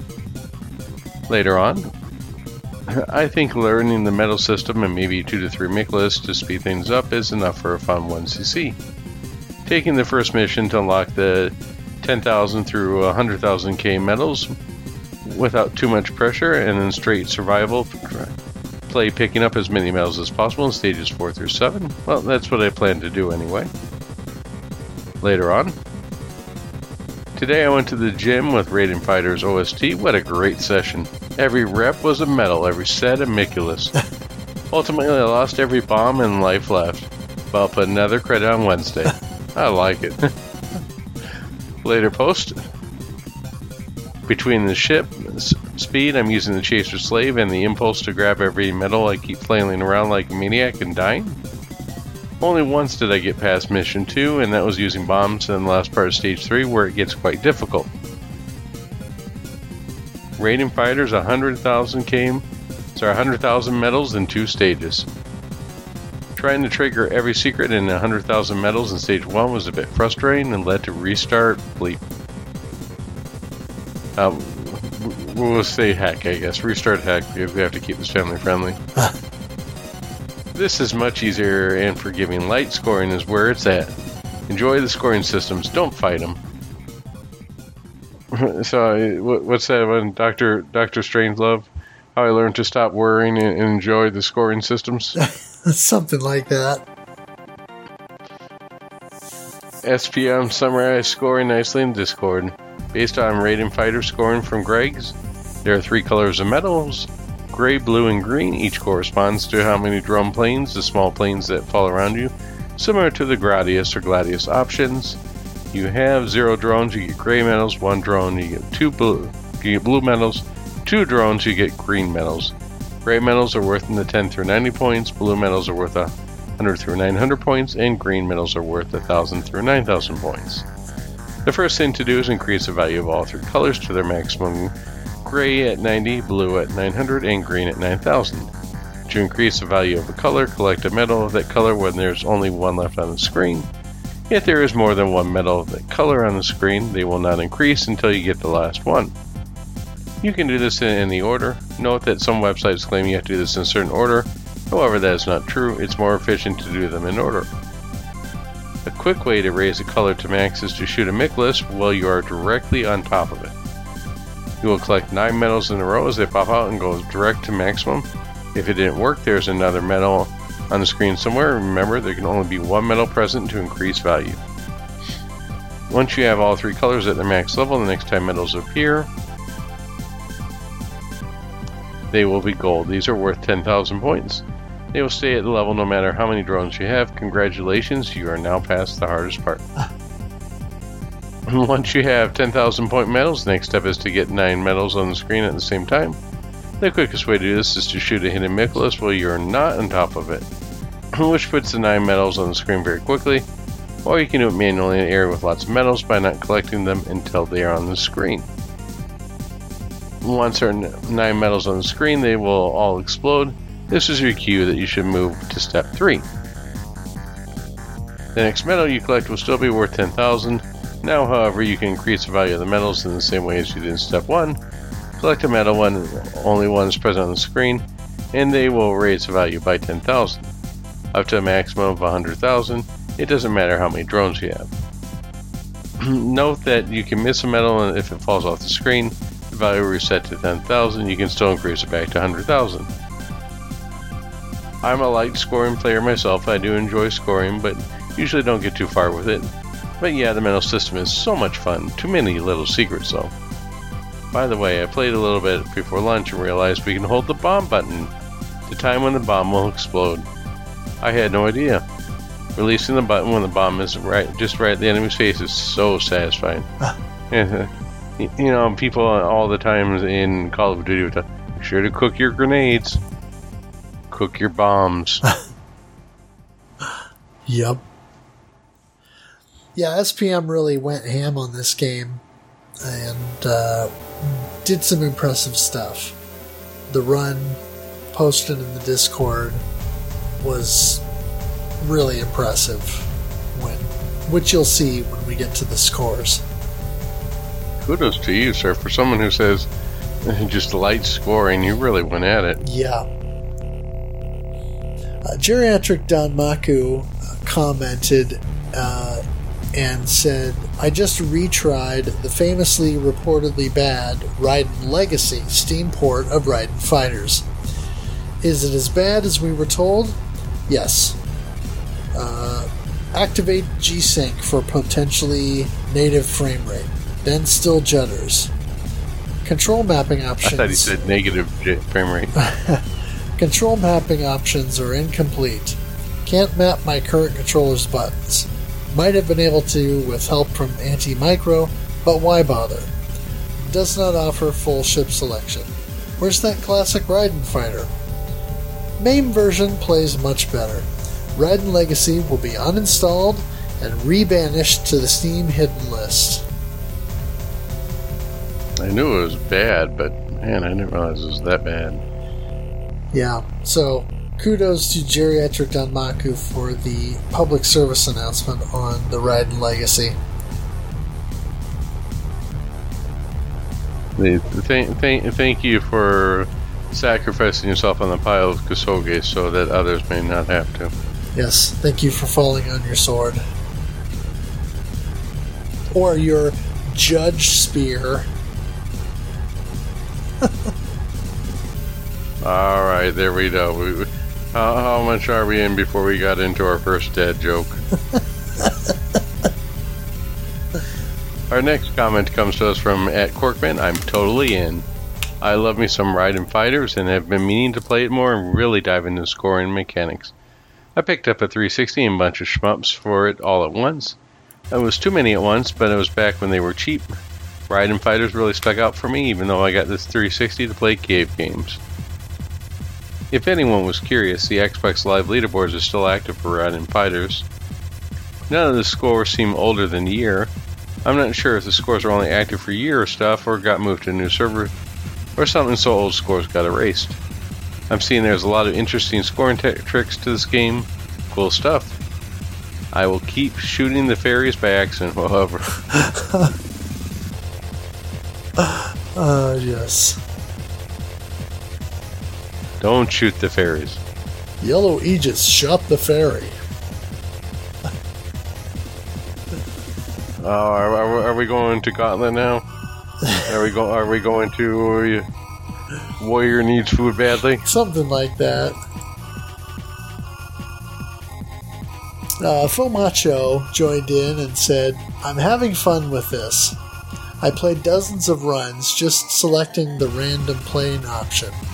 Destroyer and Beast Arrow emerged as the planes I was doing the best with. There's so much risk reward in this game. I only just now noticed if I give the fairies a few seconds, they'll drop a bomb.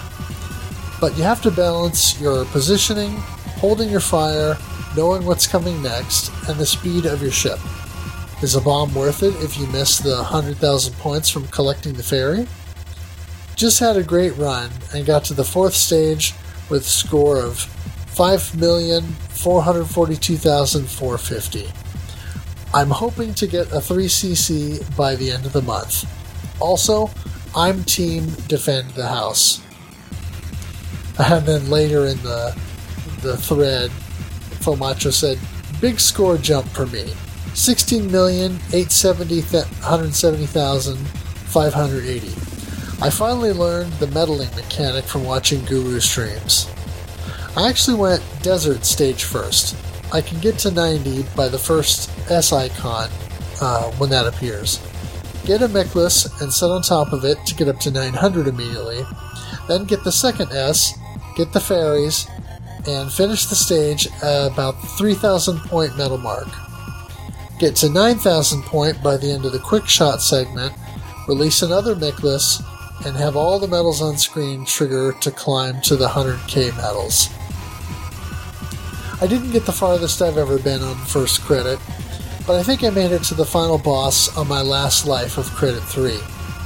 I'd really like to get a 3cc and see the end. In case I don't have better news to post, final thoughts and random thoughts. Stage 6 is a snoozer. I love that no matter how bad your score is, they'll say you got to 8th place on the high scores, but then only track the top second, uh, 7. Great little manipulative encouragement. I'm still team defend the house, but if I try to get that fairy, I will die, making it all worthless. It's kind of a check that I'm playing well enough in a run, though.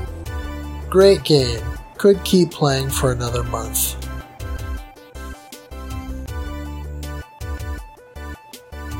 Right, very good sentiments there. Our next comment comes from Normatron. The battleship stage tends to rip me apart, but I think I know which two ships work best for me, anyways. It's strange that is the slowest and the fastest two ships. I think it's called the Spearhead that got me the best score. Uh, I think it's called the Spearhead that got me the best score. It's a straight shooter, but the bombs have good spread and impact. If you have your small ships, they usually cover your sides. It's a great ship. It could become my favorite ship. I will say though that I had a lot of fun jumping back into Raiden Fighters, and I am definitely looking forward to the next challenge. Excellent. I'm glad that everyone who's a chance to try it so far is enjoying themselves. Yeah. And finally, we have Schlarp. I am still at overwhelming. I squeezed in some hours and tried to raise value per medal as fast as I could. I even managed to spawn the two Miklus, Nikolai? Uh, in the jungle area, but failed to position myself to make use of the medals they spit out. But I really liked the game. I wanted to play some rounds and ended up for hours, just couldn't stop. Eventually, I noticed I am tired and just don't get any better. Uh, I could just score slightly above 1 million points. And subjective final thoughts I consider myself mostly as a survival player, but I had so much fun with Raiden Fighter's score mechanic and its overall presentation that I will continue playing it occasionally and explore the two other Fighters games.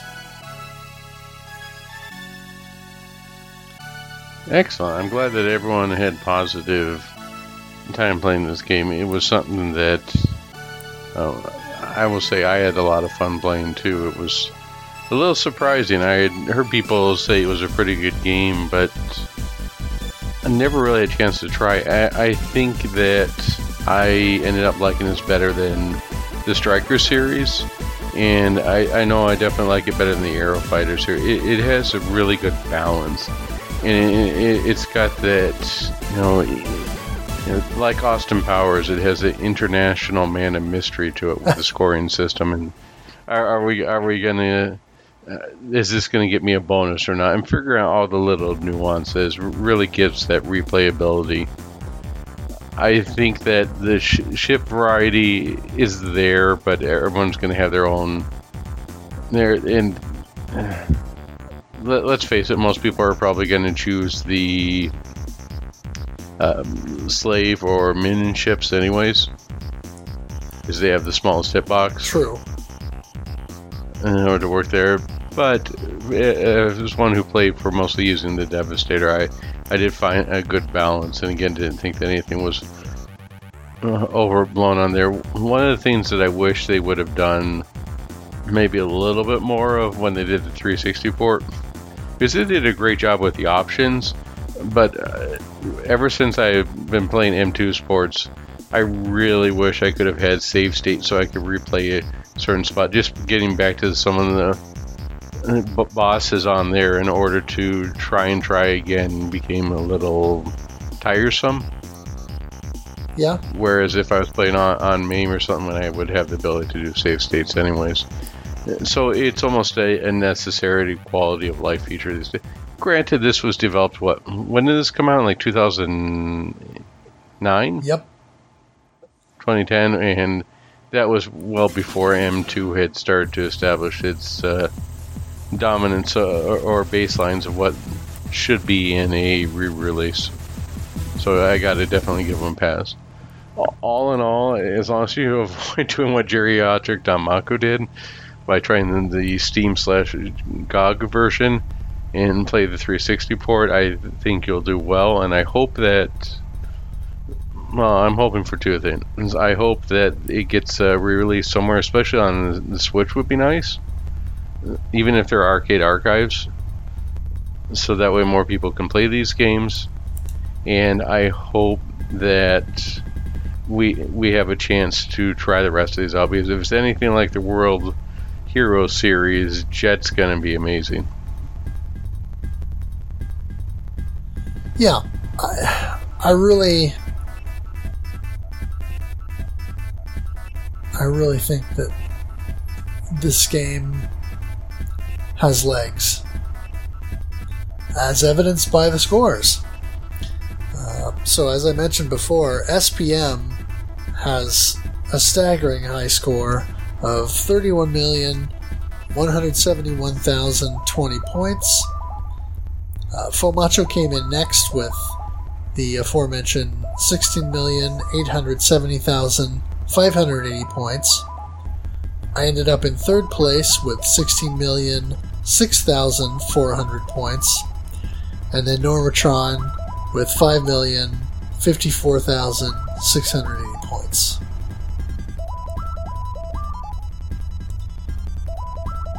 So, final thoughts. I think I already said mine, but I, I will echo and say that this would be a game that I probably could have gone at least two months playing. Yeah, for me, this is one of those situations where I slept on this series way too long, and I'm glad that I was able to show off my first impressions of the game on stream, but I kind of wish that I had already played these a little bit um, and had a little bit more knowledge of the games going into this month. Because with so much esoteric scoring and hidden secrets and things, it would have been cool to be able to show that off maybe at a more high level. Either way, this is a game I want to come back to, and I'm leaving the Raiden Fighters Aces disc in my 360 for now because I want to make sure that I can continue to play this in some capacity. Because I was able to reach the final stage on a one credit, so with a little practice, I don't think a 1cc, at least with the Aegis slave ship, would be unheard of. I don't know about the other ships yet, because nothing else is quite as powerful at, uh, especially at close range. But yeah, I, I definitely, I definitely want to come back to this, and it's an interesting case where a lot of times it's a particular element that keeps me coming back, or it's a combination of elements. But while the graphics are nice and the sound is fitting, those are not really draws for me the same way they are with a lot of other games. For this, it's pure gameplay and all of the secrets and nuances that kind of surround that. So it definitely kept me coming back through the month and has me excited to continue to play it. Yeah, uh, definitely uh, agree that it's going to be my 360 for quite a while. Yeah, I, know, I, this is one of those games I had a couple years ago. Well, I keep saying this, but this is post-pandemic. Uh, it what feels like 10 years ago, but uh, five years, six. Anyways, a while ago, when I took a trip out to California, this was uh, I was able to acquire this game back when GameStop still carried it. And it, it was beautiful condition. It, it had uh, man everything looked like the person really enjoyed and took care of it. And thankfully, I was able to get it for uh, a song before it really went up in price, and still have the ability to play it because this is.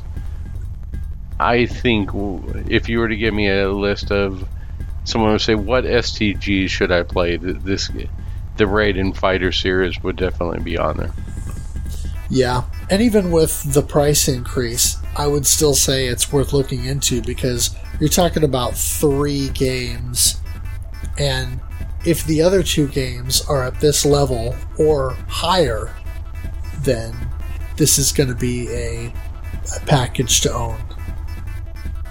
Yeah, I, I just hope that it gets re-released on the Switch, so that way more people can play it. Yeah.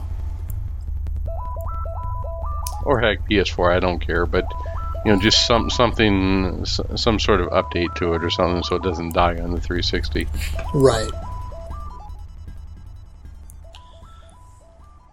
All right. Well, what have we got coming next?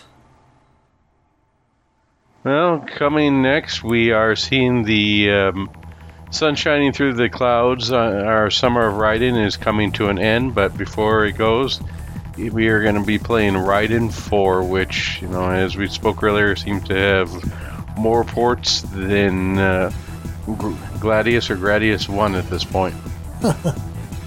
it doesn't matter if you're playing Mikado, it doesn't matter if you're playing the original 360 release, or even the GOG release, which is surprisingly pretty decent. Yeah. So um, it doesn't matter which one, how you play on this one. Give it a shot. There's a reason why it's sticking around, and why people thought that five was such a disappointment compared to this. Right. And then in September we have Operation Steel, which I can't remember anything about, but that's, that's all right. It's just more fun to discover. Yeah, it's a horizontal shoot 'em up and I guess you could say the levels are, or the stages are kind of randomly generated. So it's very much focused on on score play. So it'll be interesting to see how that uh, develops. Is it random, as in like Starship X random? Kind of, yeah. I mean, not does it have not random? How many Cthulhu's does it have? I guess is what I should rate my randomness. On. Well, it's a zero Cthulhu game, I think. Oh. But uh, yeah, the the stage elements are kind of randomly generated, so you're not playing the same stage twice. Awesome. sounds fun. I look forward to giving it a shot. And hopefully, we get people to join us. Uh, speaking of which, thank you to everybody who participated. We're always glad to have participation because that's and what makes for good discussion and learning. I, I learned stuff from this discussion about you know setting up the bomb or cooking the bombs and more stuff about scoring, and I think I found a series that's going to be staying in my 360 for quite a while. Indeed.